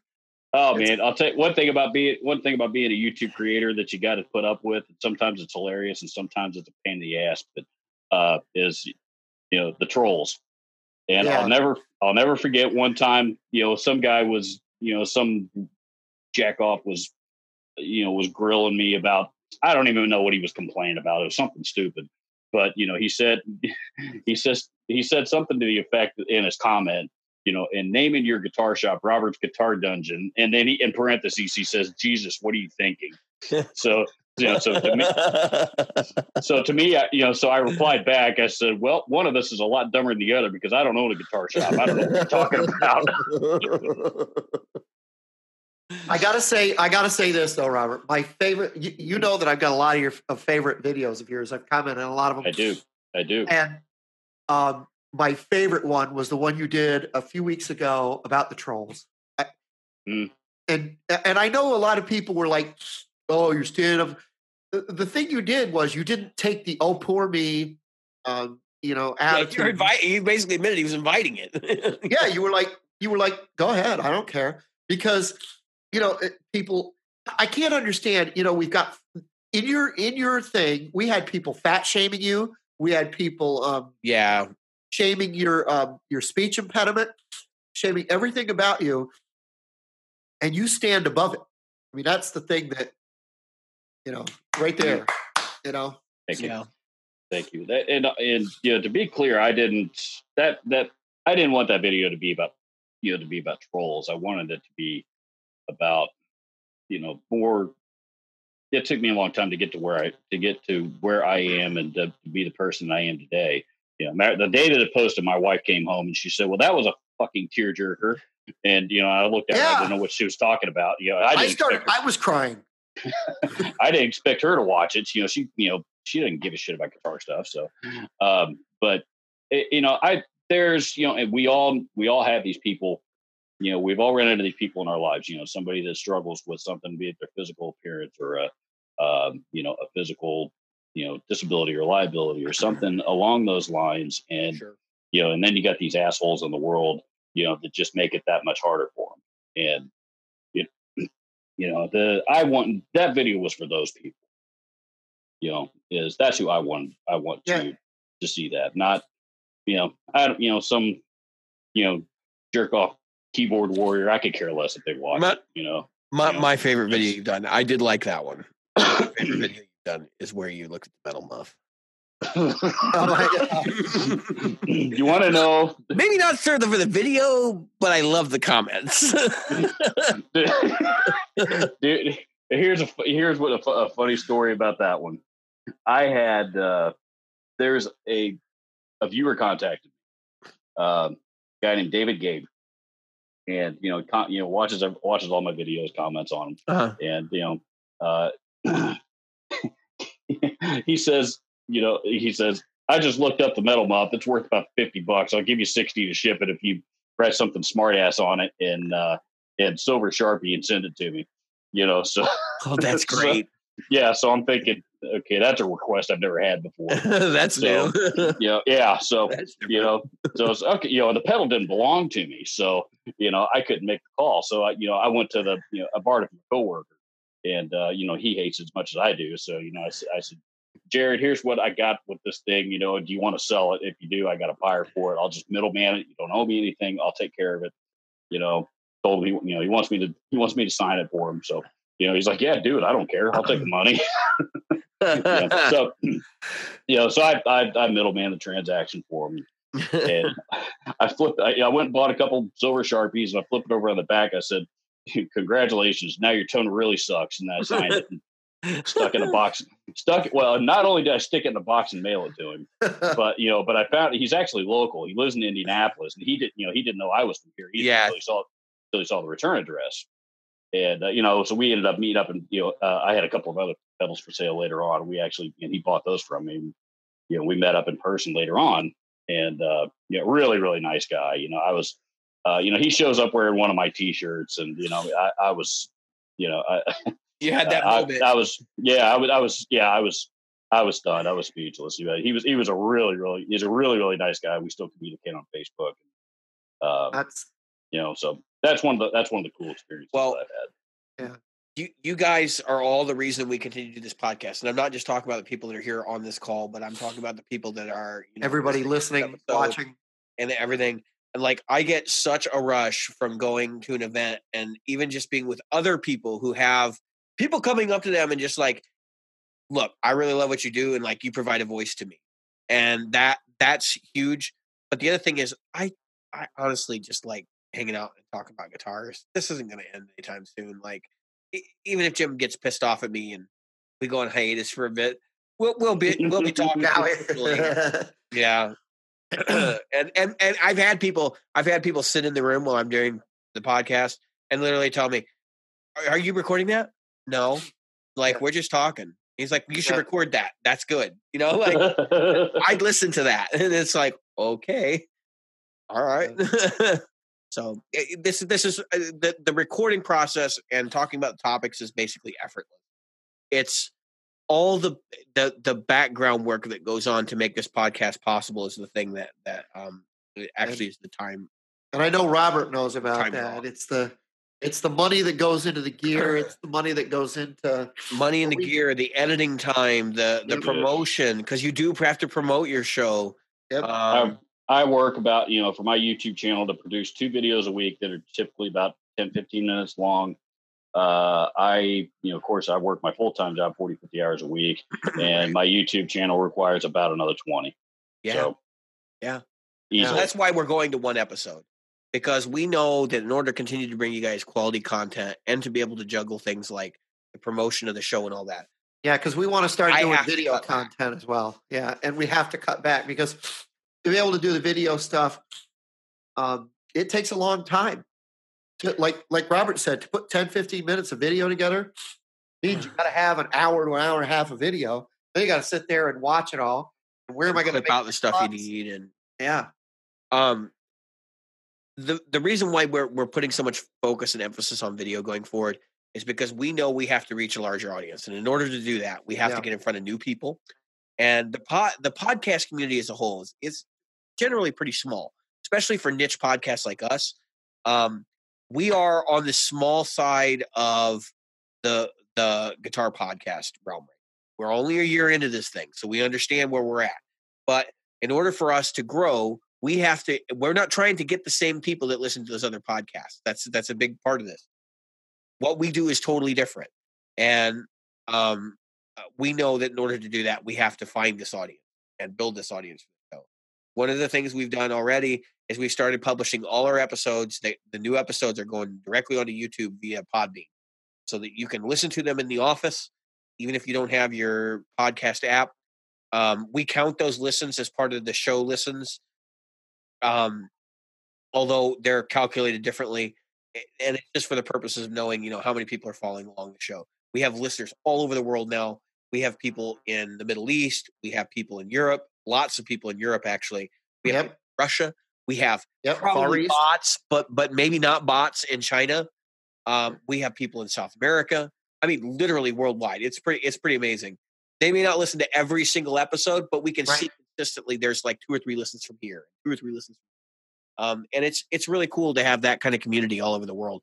I'd like to see that grow i want to see the facebook group grow i want to see um, i want to see more like-minded people and so to that end if you have something that you want to talk about on the show you can reach out to us at questions at practicalguitarist.com we read that and you can put it in the facebook group or you can message jim or i directly on facebook and we will get back to you and or we'll talk about it on the show and as you guys all know we've all talked about things that you guys have brought up in the group. Um, we will continue to do that. Uh, i think it's important that we stay focused on what people want to hear from us so if you guys get bored with listening to gear talk which i, I initially did not want this show to be that um, But we we talk about um, we do change it up so Yeah, one of our biggest listens has been Shred Sucks, which is about Shred. that was clickbait as hell my friend i love it I actually- listen to it. Well, the, Yeah, yeah. the title the title was clickbait. That's the truth. Yeah, But no, the- I'm a big the- shred fan actually. Right. Um, again, w- w- Jim and I have talked about this on the show. This is infotainment. What we say doesn't always reflect our actual opinion, but it's usually pretty close. Um, I would say the places where I've got I've gone like way off the deep end are probably pretty predictable. I I figure our listeners can probably tell which ones those were, but um, I do feel like we try to keep it as genuine as possible. Jim and I have a style of podcasting as we play devil's advocate. So one person Yeah. picks one side of the argument, and the other one usually picks the other, Whether we want to or not. and then we just yell at each other. It's like what they do on Crossfire. You ever watch CNN? Um, so it works because it keeps you from falling asleep, and uh, it does present two sides of an argument. And there's in many of these arguments, there's way more than two sides. So we we do our best to try to represent the extremes. Um, hopefully, you guys are all getting something out of this, and I want to thank everybody for listening. Um, I want to thank everybody for showing up tonight, and everybody who didn't show up. We will do more of these kind of events in the future. And Jim is waving, and he's got a Pokemon. Jazz hands. I've wanted to talk about so. Oh, yeah, he's got jazz hands now. I've been wanting to talk about this all podcast, Jim. What is with the fucking Pokemon shirt? Oh, well, hold on, hold on. You Oh, see the good back. God! Gotta What see is the on the back. back? This is going to be inappropriate. Don't pull your shirt off. It's You don't want to see what's under there. turn around. He did that to me one time. We were going to podcast, and he he answered the call. He's like, "Ah!" "He's like girls going wild." I was like, "What the hell is this?" Yeah. There you go. Can you see it? Yeah, he's got Pokemon gym shirt. Yes, I'm Pokemon Go.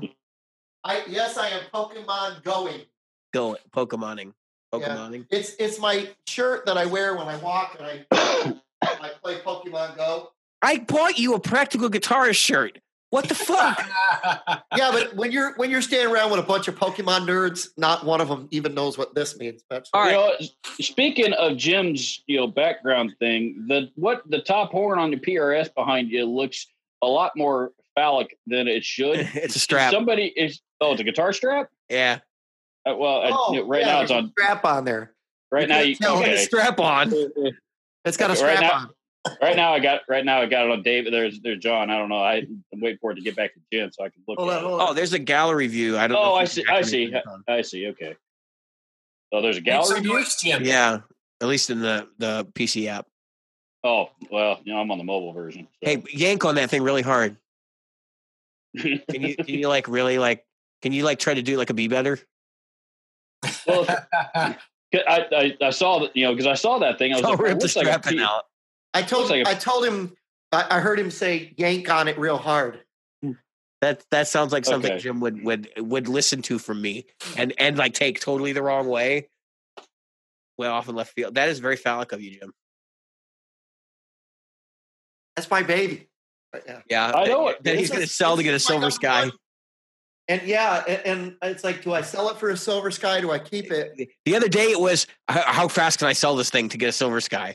Yeah, Not, but- not, Don't sell it. Just should get us- I? It was how fast can I? Yeah. Don't, Now don't rate it.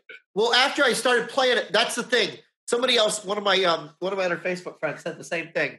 Oh, it was Richie from uh, from Brew Oyster Cult. He was saying, yeah, every time that uh, I, I decide I'm going to sell a guitar, I decide I'm going to keep it because it plays better every time. And you know, I, I look at these and I go, Should I just list them all on Reverb and never accept an offer? If Yeah. that made him play better, mm-hmm. no, it just it, it always feels good. You know, John, you you you've got Yeah. one. Yeah. this thing just plays really well. The, the, I'm just gonna have to wait and buy a Silver Sky straight out when I, you know, when I do my taxes because this this- this thing. all right, all right. You guys have seen us do this for a lot of episodes, so we're going to end the episode and we're going to do it the traditional way. I have been David. I have been Jim. I have been John. I have been Dan. I've been Robert. And And we have tonight, we have all been the practical, The practical guitarists. Guitarist. Fuckers.